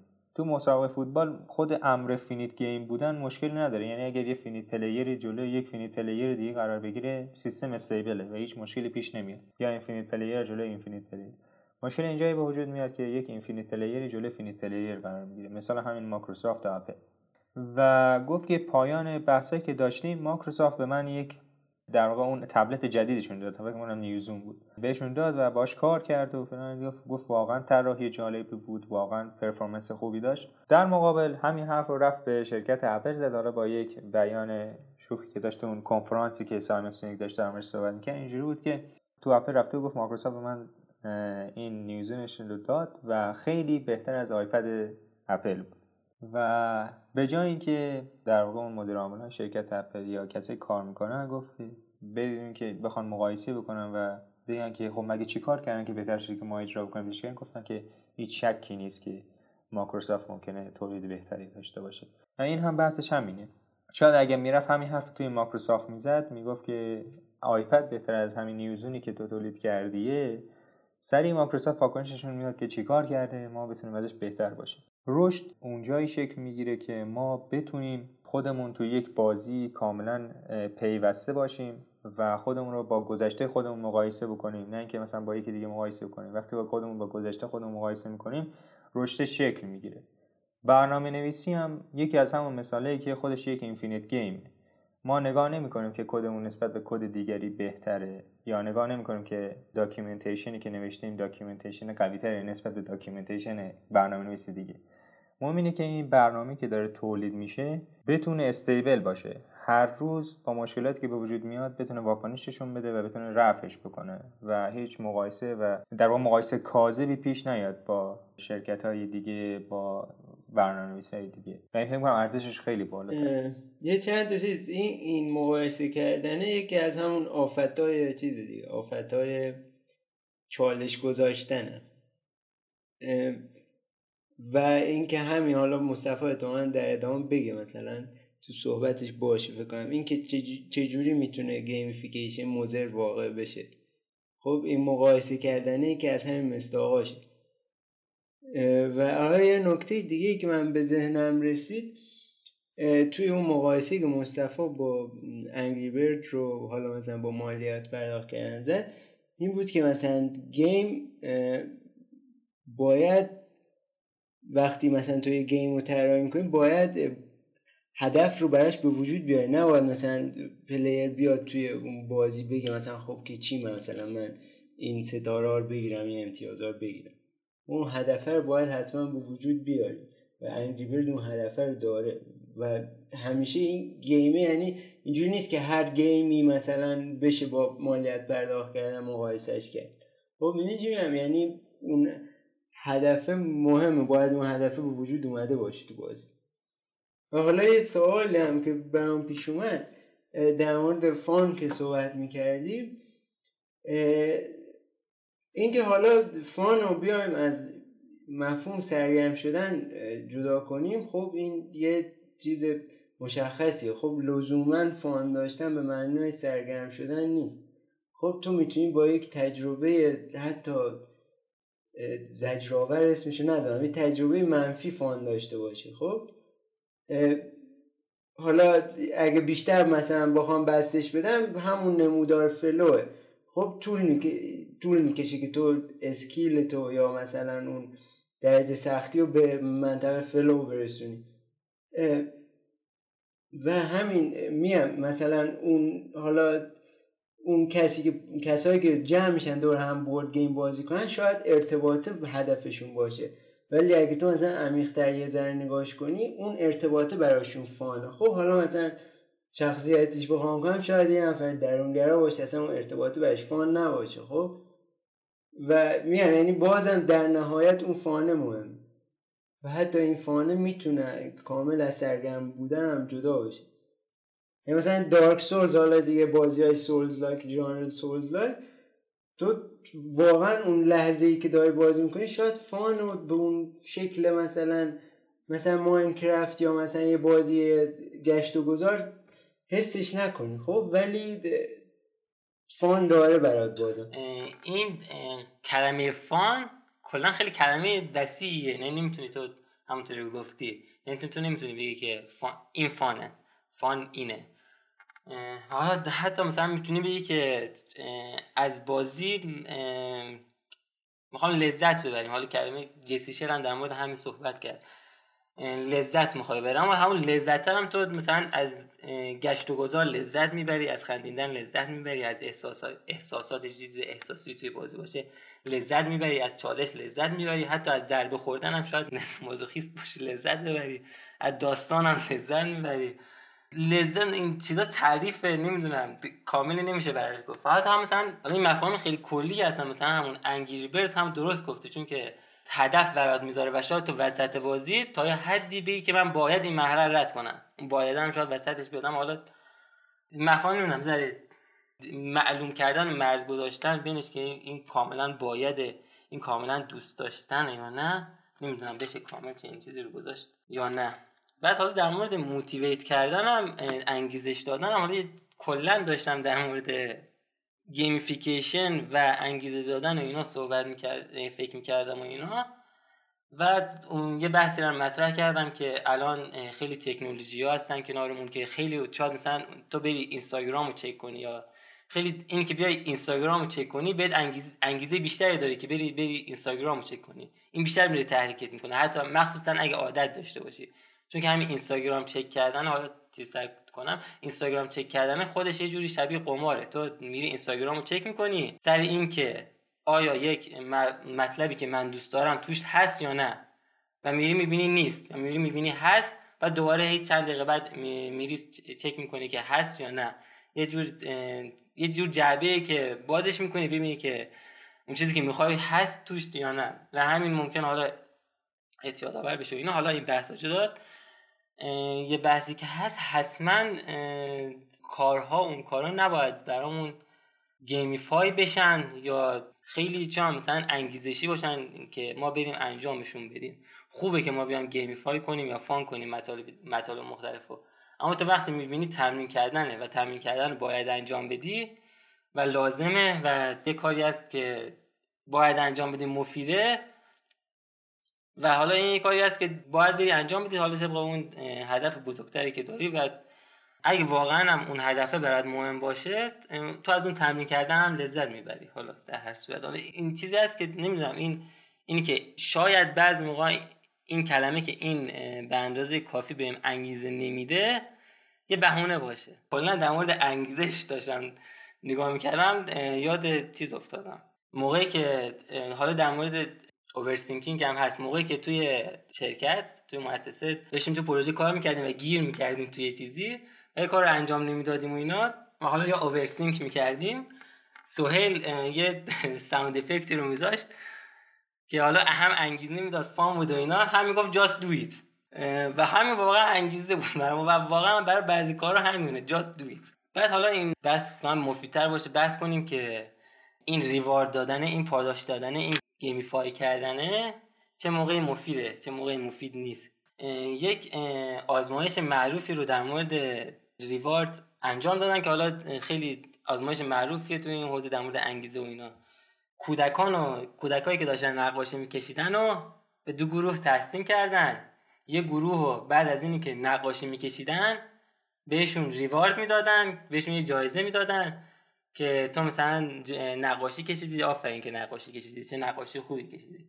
یه گروه هم بهشون ریوارد نمی‌دادن همینجوری نقاشی میکشیدن. بعد طبق مطالعاتی که انجام دادن وقتی که اون جایزه رو از اون گروه اول گرفتن و بعد از اینکه نقاشی میکشیدن اون جایزه بهشون تعلق نمی‌گرفت کلا انگیزهشون نسبت به نقاشی کشیدن نسبت به اون قبل از اینی که ریوارد می‌گرفتن کلی کاهش پیدا کرده بود.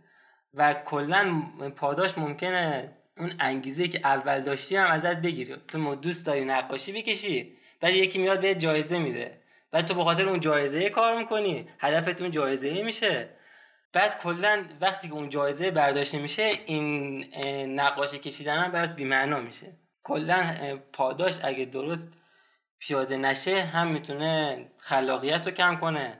هم می‌تونه باعث بشه که تو بری تقلب کنی با که اون هدفه برات مهمه اون جایزه برات مهمه. هم ممکنه کلا انگیزه تو از دست بدی. یه مثالی که توی این حوزه حالا کانال Games Toolkit که در مورد حالا game design صحبت می‌کنه و مباحث متعددی رول در مورد روانشناسی بازی و game design بازی مطرح می‌کنه. یا حالا یک ویدئویی داشت در مورد reward توی بازی ها که حالا اگر علاقه‌مند بودین بریم ببینید خیلی مفید خیلی جالب می‌تونه باشه براتون. توی اول ویدیو جمله رو مطرح می‌کنه از سازنده دونت استارو دونت استارو یه بازیه که تو میری توی یک محیط قرار می‌گیری و کلا هدفت اینه که از همونطور که از اسمش پیدای دونت استارو گرسنگی نکش. هدف اینه که تو یه مدت طولانی رو زنده بمونی. با با همه اون چالش هایی که بازی مقابل قرار میده. و تو باید اونجا خلاقیت به خرج بدی. آتیش درست کنی برای خودت چه می‌دونم بیاید سلاح درست کنی و بتونی اون سرما اون دشمنایی که بهت حمله می‌کنن اون چاله اون گرسنگی خودت اون تاثیر روانی که اون محیط روت می‌ذاره حتی باشون مقابله کنی.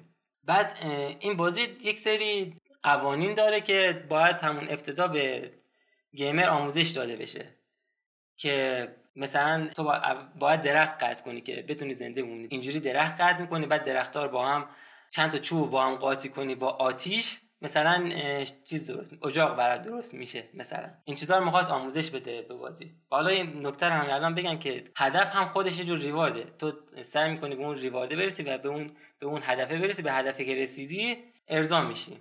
گیمرها وقتی که توی اون محیط بازی قرار گرفتن و بازی هم بهشون چند تا تسک داد. چند تا کار بهشون داد که تو اول به خاطر اینکه بیای بازی رو یاد بگیری بیاد قطع کردن درختار رو یاد بگیر آفرین قطع کردن درختار رو یاد گرفتی. حالا بیا آتیش درست کن. آفرین آتیش درست کردی. حالا بیا سنگا رو بکن و با, با استفاده از سنگاه بیا سلاح درست کن. آفرین سلاح درست کردی. یه جوری از هدف کوتاه مدت پشت سر هم درست کرده بود که گیمر همینا رو پشت سر هم انجام می‌داد تا یاد بگیره بازی رو. اما چیزی که سازنده های بازی بعد از اینکه این تست رو انجام دادن گفتن این بود که با ساختار دادن به بازی بعد از این مدت یک سری از گیمرها فقط هدفشون این شده بود که اون کارا رو انجام بدن و کلا با استفاده از تسک ها و کارها گیمر حسن هدفش رو بر مبنای همون تسک ها و همون کارها میساخت. و کلا به گشت و گذار به خلاقیت به به این که اصلا چجوری می‌خواد زنده بمونه و از خودش خلاقیت نشون بده چنین چیزی رو برای خودش درست نمی‌کرد. هیچ معنای دیگه ای رو برای خودش درست نمی‌کرد. حتی بعد از اینکه این آموزش ها تمام نمی‌شدن.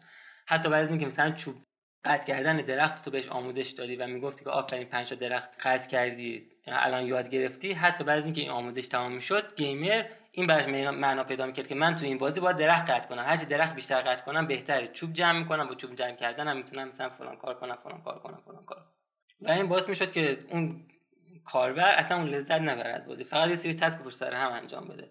و حالا در هر صورت سازنده های بازی آموزش دادن به این صورت رو از توی بازیشون حذف کردن و به جاش حالا آموزش ها رو توی اینونتوریشون توی کنار آیتما گفتن که مثلا چوب اینه حالا چوب چوب رو اینجوری باید جمع کنیم. حالا در یه جوری دیگه ای آموزش رو به گیمر یاد دادن اما گیمر رو همونجوری وسط اون جزیره که حالا بازی توش هست اون محیطی که توش بازی کردن رها کردن که گیمر با خلاقیت خودش اون بازی رو انجام بده. کلا هدف تعیین کردنه باعث میشه خلاقیت هدف مشخصی که هدف مشخص تعیین کرده باعث میشه که تو خلاقیت رو دست بدی هدف مشخص حتی مخصوصا هدفهایی که خیلی پله پله واسه که تو خلاقیت رو دست بدی طبق ساختاری بری کارتو انجام بدی.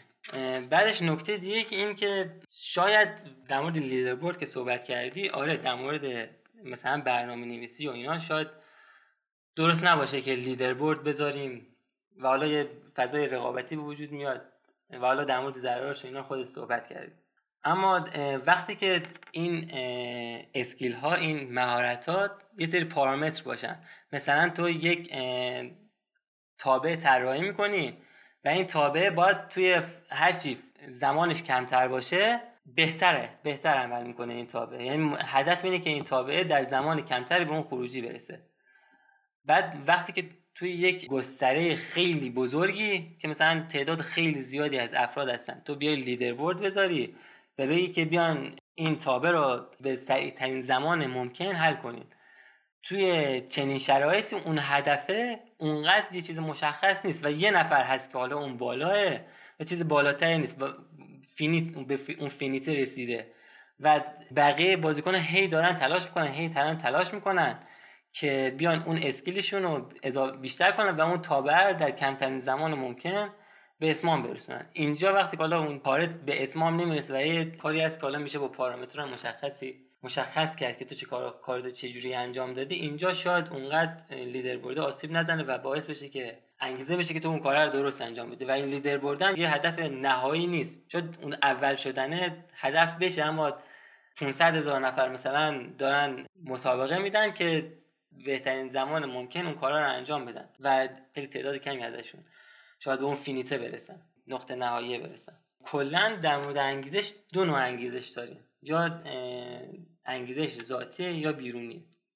به انگیزشی میگیم ذاتی که تو اون کاره رو به خاطر خودش انجام بدی و خود اون کاره انگیزه باشه برات. تو مثلا بازی می‌کنی باز اون یا توی بازی گشت و گذار می‌کنی و همین گشت و گذار کردن توی بازی بهت انگیزه میده. و تو به خاطر همین کاره به خاطر همین که گشت و گذار کنی میری گشت و گذار می‌کنی.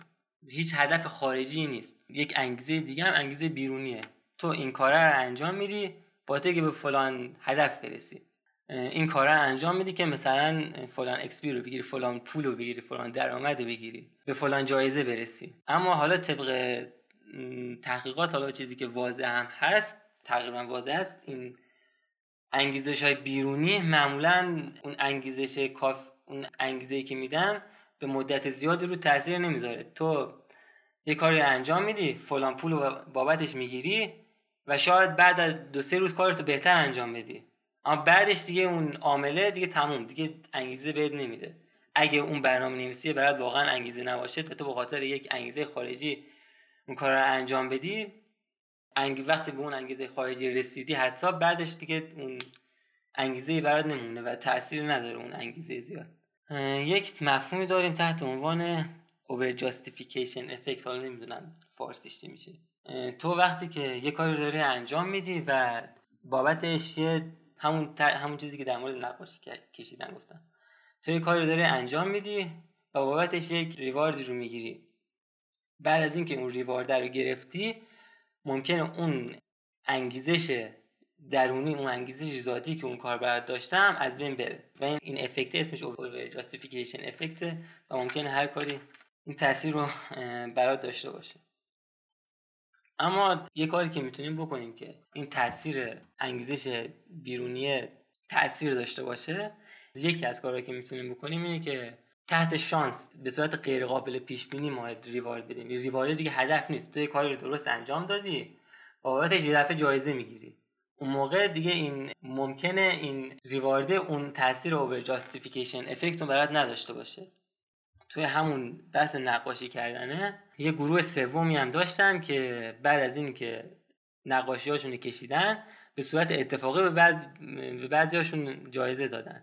و این افراد حتی از اون افرادی که جایزه گرفته بودن و جایزهشون گرفته شده بود و حتی از اون افرادی که همجوری فقط نقاشی میکشیدن خلاقیتشون بیشتر شده و با انگیزه بیشتر کارشون رو انجام می‌دادن. در مورد لیدر بورد که داشتی صحبت می‌کردی حالا درسته که ما توی حالت کلی که داریم صحبت می‌کنیم ممکنه اونقدر رقابت تاثیر مثبتی نداشته باشه. از این حیث که من خودم رو با کسی اشتباهی مقایسه کنم. ولی این مقایسه اگه درست باشه به قول معروف و من از اون مسیره که به طور مثال می‌خوام از در از ته جدول برسم به صدر جدول این خودش خوبه و ایجاد انگیزه می‌کنه به قول تو. این اوکیه این درسته. و من که کاملا باش موافق هم بودم.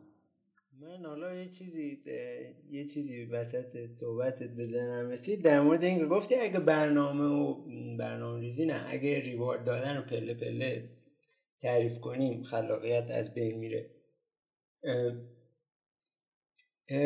حالا من یه کاری که مثلا توی برنامه ریزی روزانه خودم انجام میدم شاید یه ذره به این اوور هم ربط داشته باشه. نمی‌دونم.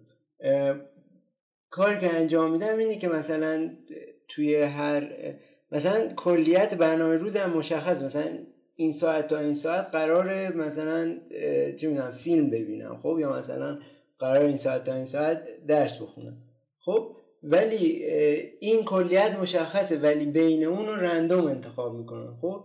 مثلا مشخص نیست چه فیلمی می‌خوام ببینم. خب نمیام ببینم این ساعت تا این ساعت فیلم فلان ببینم خب اینجوری نمی‌کنم. پله پله رو یه رندوم بودنی هم توش اضافه می‌کنم که مثلا حالا من بین اون فیلم ها اگه یکی بیشتر دوست داشتم یه حالت ریواردی برام میشه. خب اگه به رندوم به اون افتاد. می‌دونی حالا یه ظرفه کنم به اوور جاستیفیکیشن رب داشته باشه. اینجور برنامه ریزی و من برای خودم موثرتر دیدم. خب یه ذره خلاقانه تر بوده برای خروجیش بهتر بوده برای من تا اینکه مثلا دقیق بگم که فلان کار می‌خوام کنم فلان کار می‌خوام.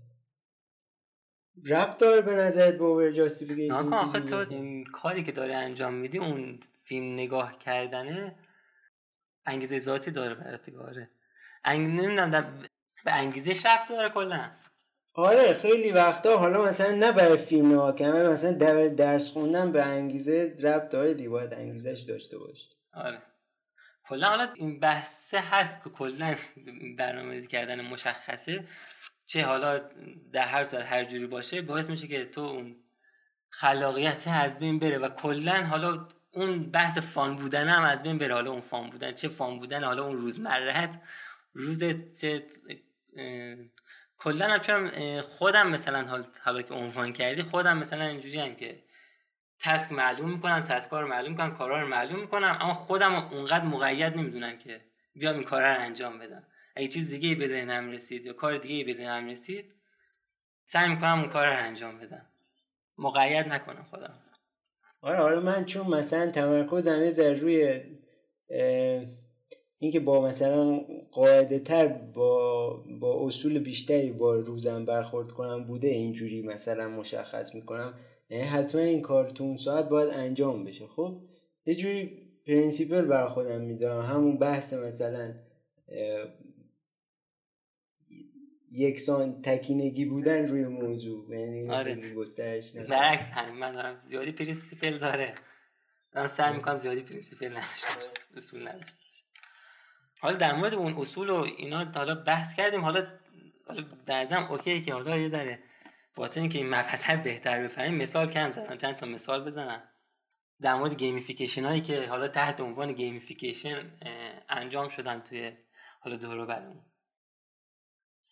توی سوئد خاطر اینکه افراد مشتاق بشن که توی اون حد مجاز رانندگی کنن حد سرعت مجاز رانندگی کنن اینجوری طراحی کردن که تو اگه توی اون محدوده مجاز رانندگی کنی توی یک لاتاری قرار می‌گیری. و توی اون لاتاریه قرعه کشی میشه و به یک سری از اون افرادی که توی حالا خوب رانندگی کردن جایزه داده میشه و این جایزه دادنه اون هزینه اون جایزه از افرادی که جریمه دادن. و اینجوری به, به جای اینکه حالا با استفاده از جریمه دادن بخوان انگیزه بدن که تو تو صورت مجاز قرار بگیری با استفاده از لاتاری و با استفاده از اینی که تو یه کاری انجام میدی و یه حالت قمار داره که ممکن نیست این کاری که داری انجام میدی ریواردی برات داشته باشی یا نه با این با استفاده از چنین تکنیکی سعی کردن سرعت رو توی خیابونای کشورشون کاهش بدن که باعث شده مثلا حالا از 35 کیلومتر بر ساعت به 25 کیلومتر بر ساعت سرعت راننده هاشون کاهش پیدا کنه. بعد حالا یک یه مکانیکی که توی بازی ها خیلی ازش استفاده میشه بحث پراگرس باره. توی مرحله که می‌خوای رد کنی هی داری این پراگرس باره خیلی رو مخه و تو تو ذهنته که این پراگرس باره کامل بشه تو و تو رد کنی. نوار وضعیت یا نواری که نشون میده تو چقدر از این کاره رو انجام دادی. یا چقدر پول دیگه باید جمع کنی که فلان آیتم رو بخری.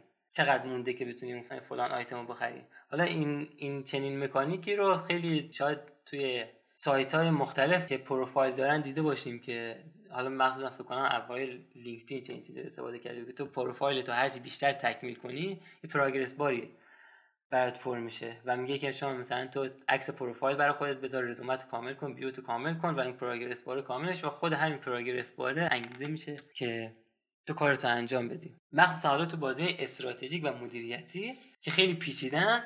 حالا مثل همون Don't Starve ی که مثال زدم. تو وقتی که توی محیط قرار می‌گیری یه دفعه بازیساز تو رو وسط محیط قرار نمیده معمولا.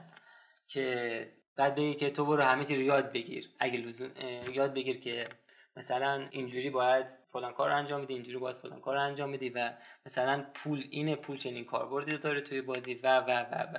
توی بیشتر بازی حالا مخصوصا اوایل بازی که حالا یه سری اصول اولیه و فاندامنتال و اساسی بازی رو می‌خوان.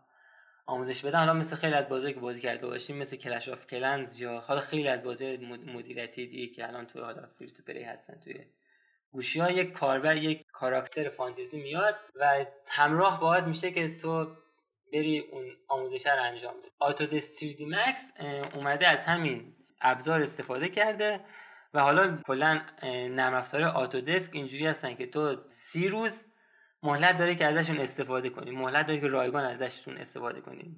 و می‌تونی حالا مثلا سی روز امتحان, کنی اگه خوشت اومد ادامه بدی و باشون کار کنی اگه نه که ادامه ندی. خیلی از افراد مثلا فیلم که می‌بینن یا بازی که می‌بینن خیلی علاقه میشن برن 3 مدلینگ کار کنن برن مدل درست کنن و اینا. اما میرن که انجام بدن بعضی مدت کوتاهی دیگه انگیزشون از دست میدن و میگن که چقدر سخته. و واقعا 3 مدلینگ کار سختیه. کلی پارامتر رو باید در نظر کلی حالا به دید سه‌بعدی نیاز داره. و اون نرم افزار هم حالا خیلی نرم افزار حالا یه ذره پیچیده که حالا کلی ابزار در اختیارت قرار میده. اومد 3D Max بعد از مدت حالا فکر سال 2015 بود نمی‌دونم. سال سال 2015 چنین قابلیت رو توی نرم افزاراش گذاشته که کاربر میاد وارد باز مورد همون نرم افزار میشه. و نرم افزار باش همراه میشه و میگه که مثلا تو بیا این آیتم رو تکون بده. آفرین یاد گرفتی تکون دادی حالا بیا بچرخونش. آفرین چرخوندی. حالا بیا فلان کار کن حالا فلان کار کن برو فلان کار کن. حالا این محیط مثل دونت استارو نیست که تو نیاز به خلاقیت داشته باشی اون اوایل کار و اینا. یه محیطی که تو باید بیای تک تک حالا مخصوصا اون اصول اولیه اون نرم افزاره رو یاد بگیری بعد از اینی که چنین چیزی رو اعمال کردن توی نرم افزارشون 40 درصد زمان استفاده کاربراشون از اون نرم افزار افزایش پیدا کرد و 17 درصدشون هم حالا فروش اون نرم افزارشون بیشتر این بحث فان کردن و همونطوری که حالا در مورد تمرین کردن هم صحبت کردیم حتما لزومی نداره که بیایم در مورد حالا مثلا نرم افزار یا محصولات یا این کارها بیام در نظرش بگیریم. یه شرکت آلمانی توی Silicon Valley بخاطر این که حالا حوزه کارش نوآوری و UX و استراتژی UX و ایناست و مشتریاش دعوت می‌کنه که بیان توی workshop ی و با هم حالا اون کار خلاق و اون کار نوآورانه رو انجام بدن. بخاطر اینکه این workshop رو برگزار کنن و اون workshop fun تر بشه اوایل همون اول workshop یه مسابقه رو برگزار می‌کنن که با اسپاگتی و مارشملو هر کی یک برج بلندتر رو بسازه برنده میشه و حالا اینجوری فقط یه کاری می‌کنن که اون یخ اون workshop شکسته بشه و اون جدیت جدیت رو نداشته باشه اون workshop چون که تو وقتی توی محیط خلاق می‌خوای کار کنی نباید اونقدر جدی باشه. اون جدی اون جدی بودنه باعث میشه که اون خلاقیت رو از دست بدیم و بعدش حالا قبل از مرحله prototype اون اون مشتری رو کنار هم قرار میدن و بهشون میگن که با یک دست هر کدومشون با یک دست بیان یک دونه هواپیمای کاغذی رو درست کنن و با همکاری کنن. هر کی با یه دستش بیاد همکاری کنه و یک هواپیمای کاغذی رو درست کنن. با چنین چیز ساده ای حالا بهشون القا کردن که شما باید همکاری کنی. با این همکاری کردن اون کارشون صورت می‌گیره. و حالا تو ویژن ورکشاپشون هم نیومدن. خیلی جدی بیان صحبت کنن و مسائلشون رو بیان کنن. جدی به خاطر اینکه اون خلاقیت شکل بگیره یه بازی بداهه درست کردن. و هر کی حرفش رو با توجه به اون کلمه قبلی که حالا طرف قبلی گفته حرفش رو باید ادامه بده و اینجوری باعث شده که اون خلاقیتشون رو بروز بدن و خیلی جدی نگیرن وضعیت رو. و واقعا هم حالا طبق چیزی که خودشون دیدن فان کردن یه چیزی مثل ورکشاپ هم باعث شده که اون خلاقیت توی اون ورکشاپ بیشتر خودش رو بروز بده و افراد بهتر و راحتتر بتونن اون خلاقیتشون رو بروز بدن. توی میتینگاشون مثلا به خاطر اینکه این چنین مشکل ساده رو حل کنن که هی تو حرف همدیگه نپرن خیلی خلاقانه خلاقانه فکر کردن که یک عروسک انگیری هر نفری که می‌خواد صحبت کنه یه عروسک انگیری داشته باشه. و هر وقت که حرفش تموم شد اون عروسک Angry Birds رو بده به نفر بعدی که می‌خواد صحبت کنه و تنها فردی می‌تونه صحبت کنه که اون عروسک Angry Birds رو داشته باشه. و با کار چنین ساده و خلاقانه یه کاری کردن که اون جلساتشون هم fun تر بشه هم تو حرف همدیگه نپرن. خیلی خوبه که کلا برای چنین کارهای سادهمون بیایم. مثل game designer فکر کنیم. اینقدر جدی نباشیم. مثل game designer فکر کنیم و کارمون رو fun کنیم هم به اون هدفمون برسیم هم لذت یه کار دیگه هم می‌تونست نمی‌کنه این بود که به هر نفر یه به هر نفر یه انگری بدن. هر کی خواست بپره وسط اون حرف یکی دیگه انگری در پرت کنه سمتش. بگم این تاثیرش بیشتر بود.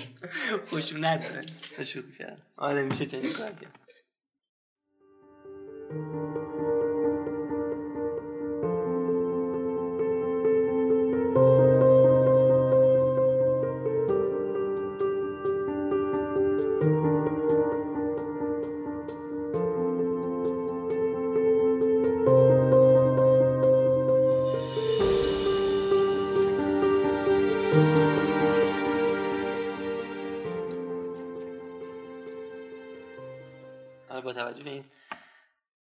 که کردیم خیلی هم نقد, نقد وارد به gamification. بخاطر این که همونطور که توی مثال هایی که گفتم دیدین خیلی هم میگن که gamification واقعا اونقدر fun نیست. اونقدر fun نیست. مثلا تو فقط اومدی از یک سری المان های بازی استفاده کردی یه ذره انگیزه بدی کاربر بیاد این کار رو انجام بده و اون fun بودن بازی رو اونقدر نداره کاری که داری تو تجربه می‌کنی. و همونطور که حالا دیدین خیلی از این gamification ها مخصوصا حالا در حال حاضر روی انگیزش های بیرونی تمرکز دارن. چون یه reward ی برای میگن که تو باید به این برسی و و این کار رو انجام بده که ما چنین چیزی رو بهت بدیم. و این کار همونطوری گفتم طبق حالا همون justification effect یا طبق هر چیز دیگه این باعث میشه که کلا انگیزه تو از دست بدی و حتی توی انجام دادن اون کار معنا از بین بره. حالا معنا از بین بره و معنا با اون هدفه با اون جایزه برات پیدا بشه. و تاثیر کوتاه مدتی هم دارن این reward ا این reward های بیرونی جایزه های بیرونی پاداش های بیرونی. حالا نکته هست این نمره هم خودش یه gamification بده. یک reward بیرونی هم هست که حالا خودتون هم تجربه کردین چیزی هست که ممکن خیلی تاثیرات منفی بذاره چه اون رقابته چه این که تو label بزنی که score ت اینه. و حالا ممکن انگیزه هم از بین ببره. یه چیزی که یادم اومد گفتم که توی همون مثالی که زدم Super Mario effect و اینکه بازیات یک محیط امنی رو برات ایجاد می‌کنن که تو به اشتباهات توجه کنی ازشون یاد بگیری. و فقط بیشتر نگاهت به اون هدفه باشه. و مثلا اشتباه می‌کنی از اشتباه یاد می‌گیری دوباره می‌خوای به اون هدفه برسی. اما نمره جوریه که خود تو وقتی که نمره کمی می‌گیری خودش این یه failure به نظر می‌رسه. تو نمره کمی گرفتی خودش این یه failure ه failure محسوب میشه. باعث میشه اون محیط امنه رو اون محیط آموزشی از بین از توی محیط آموزشی از بین بره. یه game designer وقتی که استاد دانشگاه میشه اینجوری عمل می‌کنه. XP می‌ذاره. و اینجوری معلوم می‌کنه که مثلا A پلاس باید 2000 XP بگیره. A باید 1900 XP بگیره. تو اگه می‌خوای مثلا آ منفی بشی باید 1800 تا XP بگیری. و اینجوری تو مثلا وقتی میبازی نمره کمی نمی‌گیری. فقط XP رو از دست دادی حالا تی تلاش می‌کنی به اون هدفه برسی به اون XP بالاتر برسی. و اینجوری اون محیط امنه بیشتر ایجاد شده توی اون محیط آموزشیه. حالا نکته مهمتری که حالا این gamification ممکنه ایجاد کنه اینه که تو یه کاری رو دوست نداری و با gamification یه جوری بهت انگیزه داده میشه که تو بری اون کار رو انجام بدی. حالا مثالی که بزنم مثل همون بحث شبکه های اجتماعی و شبکه های اجتماعی که گفتم. مثلا حالا مثلا یه مثال بارزترش حالا gamification نمی‌دونم میشه هم هم بحث notification داره. این قرمز کردن این notification ی که بالای نرم افزار میاد اینستاگرام تو چهار تا پیام داری که باید بری بخونی. تلگرام 100 تا برات پیام اومده برو بخونش. یا این حالت گفتم قماری که نرم شبکه های اجتماعی براتون وجود میارن. کلا چنین بحث notification ایجاد کردنه باعث میشه که تو کاری رو انجام بدی که واقعا دوست نداری و فقط motivate شدی معتاد شدی شاید اعتیاد برات وجود اومده که بری اون کار رو انجام بدی. حالا نمی‌دونم این چیزا اعتیاد که به ذهنم رسید یاد بازی free-to-play افتادم که شاید بعضی از بازی free-to-play اینجوری طراحی شده باشن که game designer هدفش اینه که تو رو توی بازی نگه داره و کار کنه که تو پول بیشتری مصرف کنی توی بازی اگه بد طراحی شده باشه. کار کنه که تو بیشتر پول بیشتری رو مصرف کنی تو بازی. با خاطر همین هی تو رو motivate می‌کنه که بیای تو فروشگاه. motivate می‌کنه که هر 6 ساعت جعبه برات باز میشه. 8 ساعت تو بیا تو بازیمون و این جعبه رو باز کن. جعبه رو باز کن. ما به تو این جعبه یه سری آیتم هست که بهت کمک می‌کنه. اما کلا gamification خوب gamification یه که تو یه کاری رو دوست داری و اون gamification ه میاد در راستای همون کاری که تو دوست داری اون کاری که به صورت ذاتی بهت انگیزه میده یه انگیزش بیرونی هم بهت میده که همون کاره رو درست انجام بدی. gamification رو توی محیط کارم انجام میدن یعنی محیط کارم بهش توجه میشه که تو به اون کارمندایی که توی اون محیط کار می‌کنن یه جوری بهش انگیزه بدن که کارشون رو انجام بدن و حالا زمان بیشتری رو کارشون بذارن تمرکز بیشتری داشته باشن. اما یه نقدی که وارده کلا اگه این gamification بد اجرا بشه ممکنه این محیط رقابتی ناسالمی توی اون محیط کار به وجود بیاد. یا اون بحث مقایسه کردنه به وجود بیاد و یا همون چیزی گفتم اون کارفرماه یه عامل بیرونی رو در نظر بگیره که شاید اون کارمنده هم دلش یعنی دوست نداشته باشه اون کار رو انجام بده. اما مثلا اینکه اون کارش به نیازهای اون کارمنده توجه نکنه و برای کارفرما مهمه که اون کاره به صورت بهینه توی اون زمان مهم اون زمان درست انجام بشه و هی انگیزه بده که تو مثلا اینقدر کار کن اینقدر کار کن اینقدر کار کن. reward ش اینه یا حالا یه جور gamify کنه که تو این کار رو انجام بدی.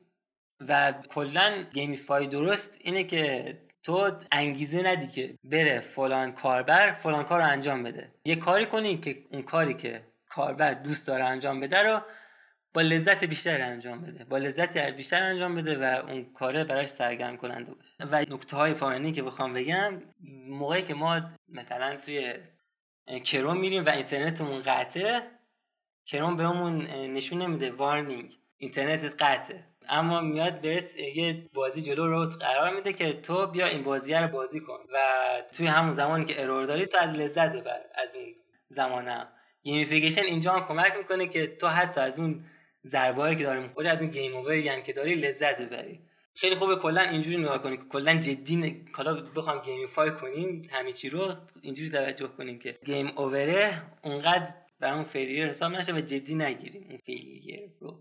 طبق همون Super Mario effect ی که اون موقع هم گفتم. نکته پایانی هم که سعی کنید اگه تونستین و اگه براتون مقدور بود و دیدین هیچ کاری که بهتون انگیزه نمیده سعی کنید مثل game designer نگاه کنین اون, اون کار اون تجربتون رو یه جوری fun کنین و یه نکته دیگه هم در مورد ضررهای پاداش گفتن که پاداش ممکنه این ضرر رو داشته باشه و معنا رو از بین اینا اما هر reward ی رو که خودتون برای خودتون قرار بدین معمولا هیچ ضرری ممکنه براتون نداشته باشه. تو وقتی که بگی که مثلا من این کار رو انجام بدم فلان reward رو به خودم میدم. این هیچ موقع justification effect نداره. هیچ چیز هیچ effect منفی نداره.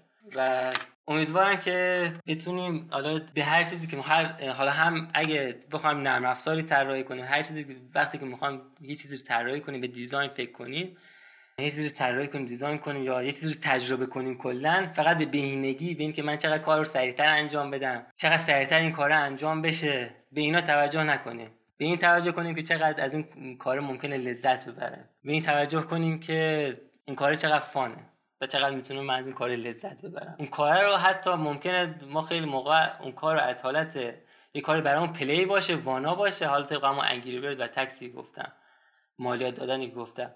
یه کاری برات دوست داری انجام بدی. بعد همون کار رو برای خودت باید می‌کنی. باید می‌کنی و برعکس گیمفیکیشن کار می‌کنه که تو بیای یه کاری که باید انجام بدی رو تبدیل کنی به یه کاری که می‌خوای. اما تو ممکنه برعکس عمل کنی. مثلا ما می‌خوای کتاب بخونی. به که لذت ببری در لحظه زندگی کنی از این کتاب لذت ببری. و انگیزش ذاتی هم داشته باشه اون کتاب برات اما از لذت ببر از اون. کتاب خوندن رو یه باید کنیش برای خودت که من امروز باید این کتاب رو تموم کنم. یا اینی که من تو این دو هفته باید ده تا چه مثلا پنج تا کتاب رو تموم کنم. این باید کردنه و ساختار دادن به همه چی باعث میشه که فان و لذت رو ما از کارمون بگیریم. عالی نتیجه گیری کردی که خیلی okay بود. خیلی دوست داشتم اینکه اول هدف رو مشخص کنیم بعد بر اساس اون هدفه یه معنایی پیدا بشه بعد حالا اینکه این معنا پیدا شده این gamification ه باعث میشه که ما بتونیم این مسیره رو لذت بخشتر و سهلتر و راحتتر و جذابتر بکنیم سوال تو نکته داری؟ من یه صحبتی تکمیلی در مورد صحبت مصطفی بگم در مورد این صحبت آخرش. نیچه توی که کتابش فکر کنم چنین گفت زرتوش بود من خودم کتاب رو نخوندم. نقل شده برام این. دو تا از استوره ها رو که اسم استوره ها هم یادم نیست متاسفانه. دو تا از استوره ها رو مثال می‌زنه. میگه که هنرمند باید توی دوران زندگیش مثل این دو اسطوره عمل کنه. یکی از اسطوره ها اینجوریه که نماد قانونمندی و principle داشتن و مثلا سفت و سخت بودن خب؟ و اون اسطوره دیگه نماد اینه که مثلا آزاد و رها و مثلا حالا با خلاقیت یه جورایی به مسئله نگاه کنیم. حالا نیچه میگه که مثلا تو از باید زندگی جوری بشه که ابتدا با principle و با اون قواعد برخورد کنی و بعد از اینکه اون principle رو یاد گرفتی و یک مدتی اون رو تکرار کردی به اون درجه می‌رسی که مثلا بتونی خلاقانه و آزادانه برخورد کنی با مسائل. مثلا یه مثال عملی این نظام آموزشی ژاپن خب اینجوریه که مثلا مدرسهشون خیلی خیلی قانونمنده. خیلی تکلیف مهمه صف مهمه نمی‌دونم همه این چیزهای قانونمندی مهمه تو مدارس ژاپن. ولی وقتی که به دانشگاه می‌رسن چون این principle داشتن تمرین کردن توی دوران مدرسهشون تو دانشگاه می‌تونن آزادتر برخورد کنن. جان خلاقیت بروز بدن همیشه هم اینجوری نباید باشه که مثلا من بگم مثلا خب هر کار می‌خوام انجام بدم فقط fun. اول باید principle ش یاد بگیرم بعد آره. به سمت fun بحث آخر ب... مخاطبم خودم هم بودم چون که خودت می‌دونی من زیادی اون بحث fun بودن اون زیادی هم principled باشم. به خودم یه اونوری هم باشم یکم. این تعادله باید ایجاد شه. دقیقا دقیقا تعادله واقعا خیلی اهمیت داره. این reward ی که پشت کارها انجام میشه reward ی باشه که ایجاد انگیزه درست بکنه. یعنی خود reward ه ایجاد مشکل نکنه. نکته دیگه هم هست اینی که حالا نمی‌دونم حالا این gamification خیلی موقع کلا خیلی بحث پیچیده ایه خیلی ممکنه حالا اون reward شاید درست عمل نکنه. حالا بحث اینه که همین بحث فلسفیش هم اینه که تو چقدر به fun بودن توجه کنی چقدر حالا کلا درست اینه که کار کاری انجام بدی که از اون فراینده لذت ببری. و و و و. اما کلا بحثی که هست اینه که gamification از این جایی شروع شد که دیدن تو چقدر از بازی داری لذت می‌بری و بیا تجربه دیگه هم اونجوری کنی. و کلا بازی بستری هست که خیلی چیزهای مختلف توش حالا مخصوصا مباحث فلسفی روانشناسانه فلان فلان فلان فلان فلان فلان چیز هست که تو می‌تونی از game یاد بگیری و توی زندگی خودت به کار ببریشون مثل همین بحث پاداشه مثل حالا چند تا چندین بحث دیگه که حالا ممکنه توی بازی رخ بده و تو با توجه به اونا حالا هم چه زندگی تو gamify کنی چه حالا خیلی کلمه بزرگی زندگی تو gamify کنی چه یاد بگیری از اون بازیه. حالا مثلا خیلی از ویدیوهایی که تو دارم می‌بینم که در مورد game design هستن چه در مورد حالا psych of play در مورد روانشناسی بازی کردن هستن مواردی هستن که ما می‌تونیم تو زندگی واقعیمون ازشون استفاده کنیم. مواردی هستن که تو بازی ها هستن و ما می‌تونیم ازشون عبرت بگیریم و توی زندگیمون ازشون استفاده کنیم. دقیقا.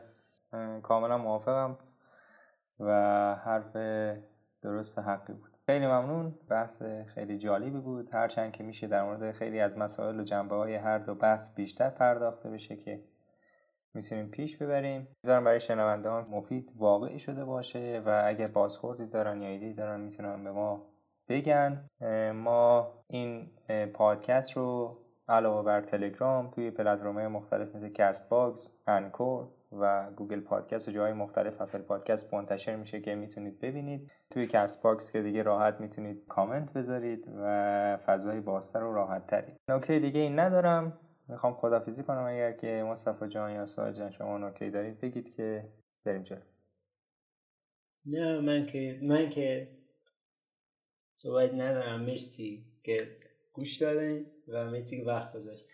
آره مرسی که وقت گذاشتین. این حوصله کردین حالا گوش دادین.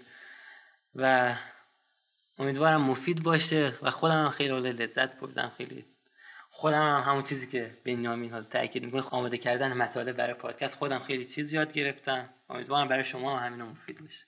آره دست شما درد نکنه. مرسی خیلی بحث خوبی رو پیش بردیم. حالا اگر که واقعا موافق بودید می‌تونید سهیل جان در ادامه همون کتاب Clean Code هم می‌تونیم پادکست رو ببریم جلو یا بعدا در موردش در مورد فصول مختلف دیگه صحبت بکنیم یا مصطفی جان می‌تونیم gamification رو بسط بدیم مسائل مختلف رو ریزتر بشیم در ادامه تا ببینیم چی میشه انشالله. حالا چند تا این نکته هم میگن که هم اون حالا لینک بود لینک بود که سهیل گفته بود توی description بذاریم. هم یه سری ویدیوهایی که حالا کلا این صحبت ها رو بیشتر از روی کنفرانس های مختلف در آوردم و خودم استفاده کردم گذاشتم کنارم. سعی کنم اون لینک یوتیوب این کنفرانس ها اونایی که فکر می‌کنیم مفید باشه رو توی description همین پادکست بذارم. آره آره. حتما می‌ذارم. باز هم خیلی ممنون که شنونده دومین قسمت از پادکست صفر و یک بودید. نظرات فراموش نشه ایده ها نقد ها که خیلی می‌تونه کمک بکنه. روز خوش شب خوش. خدا نگهدار.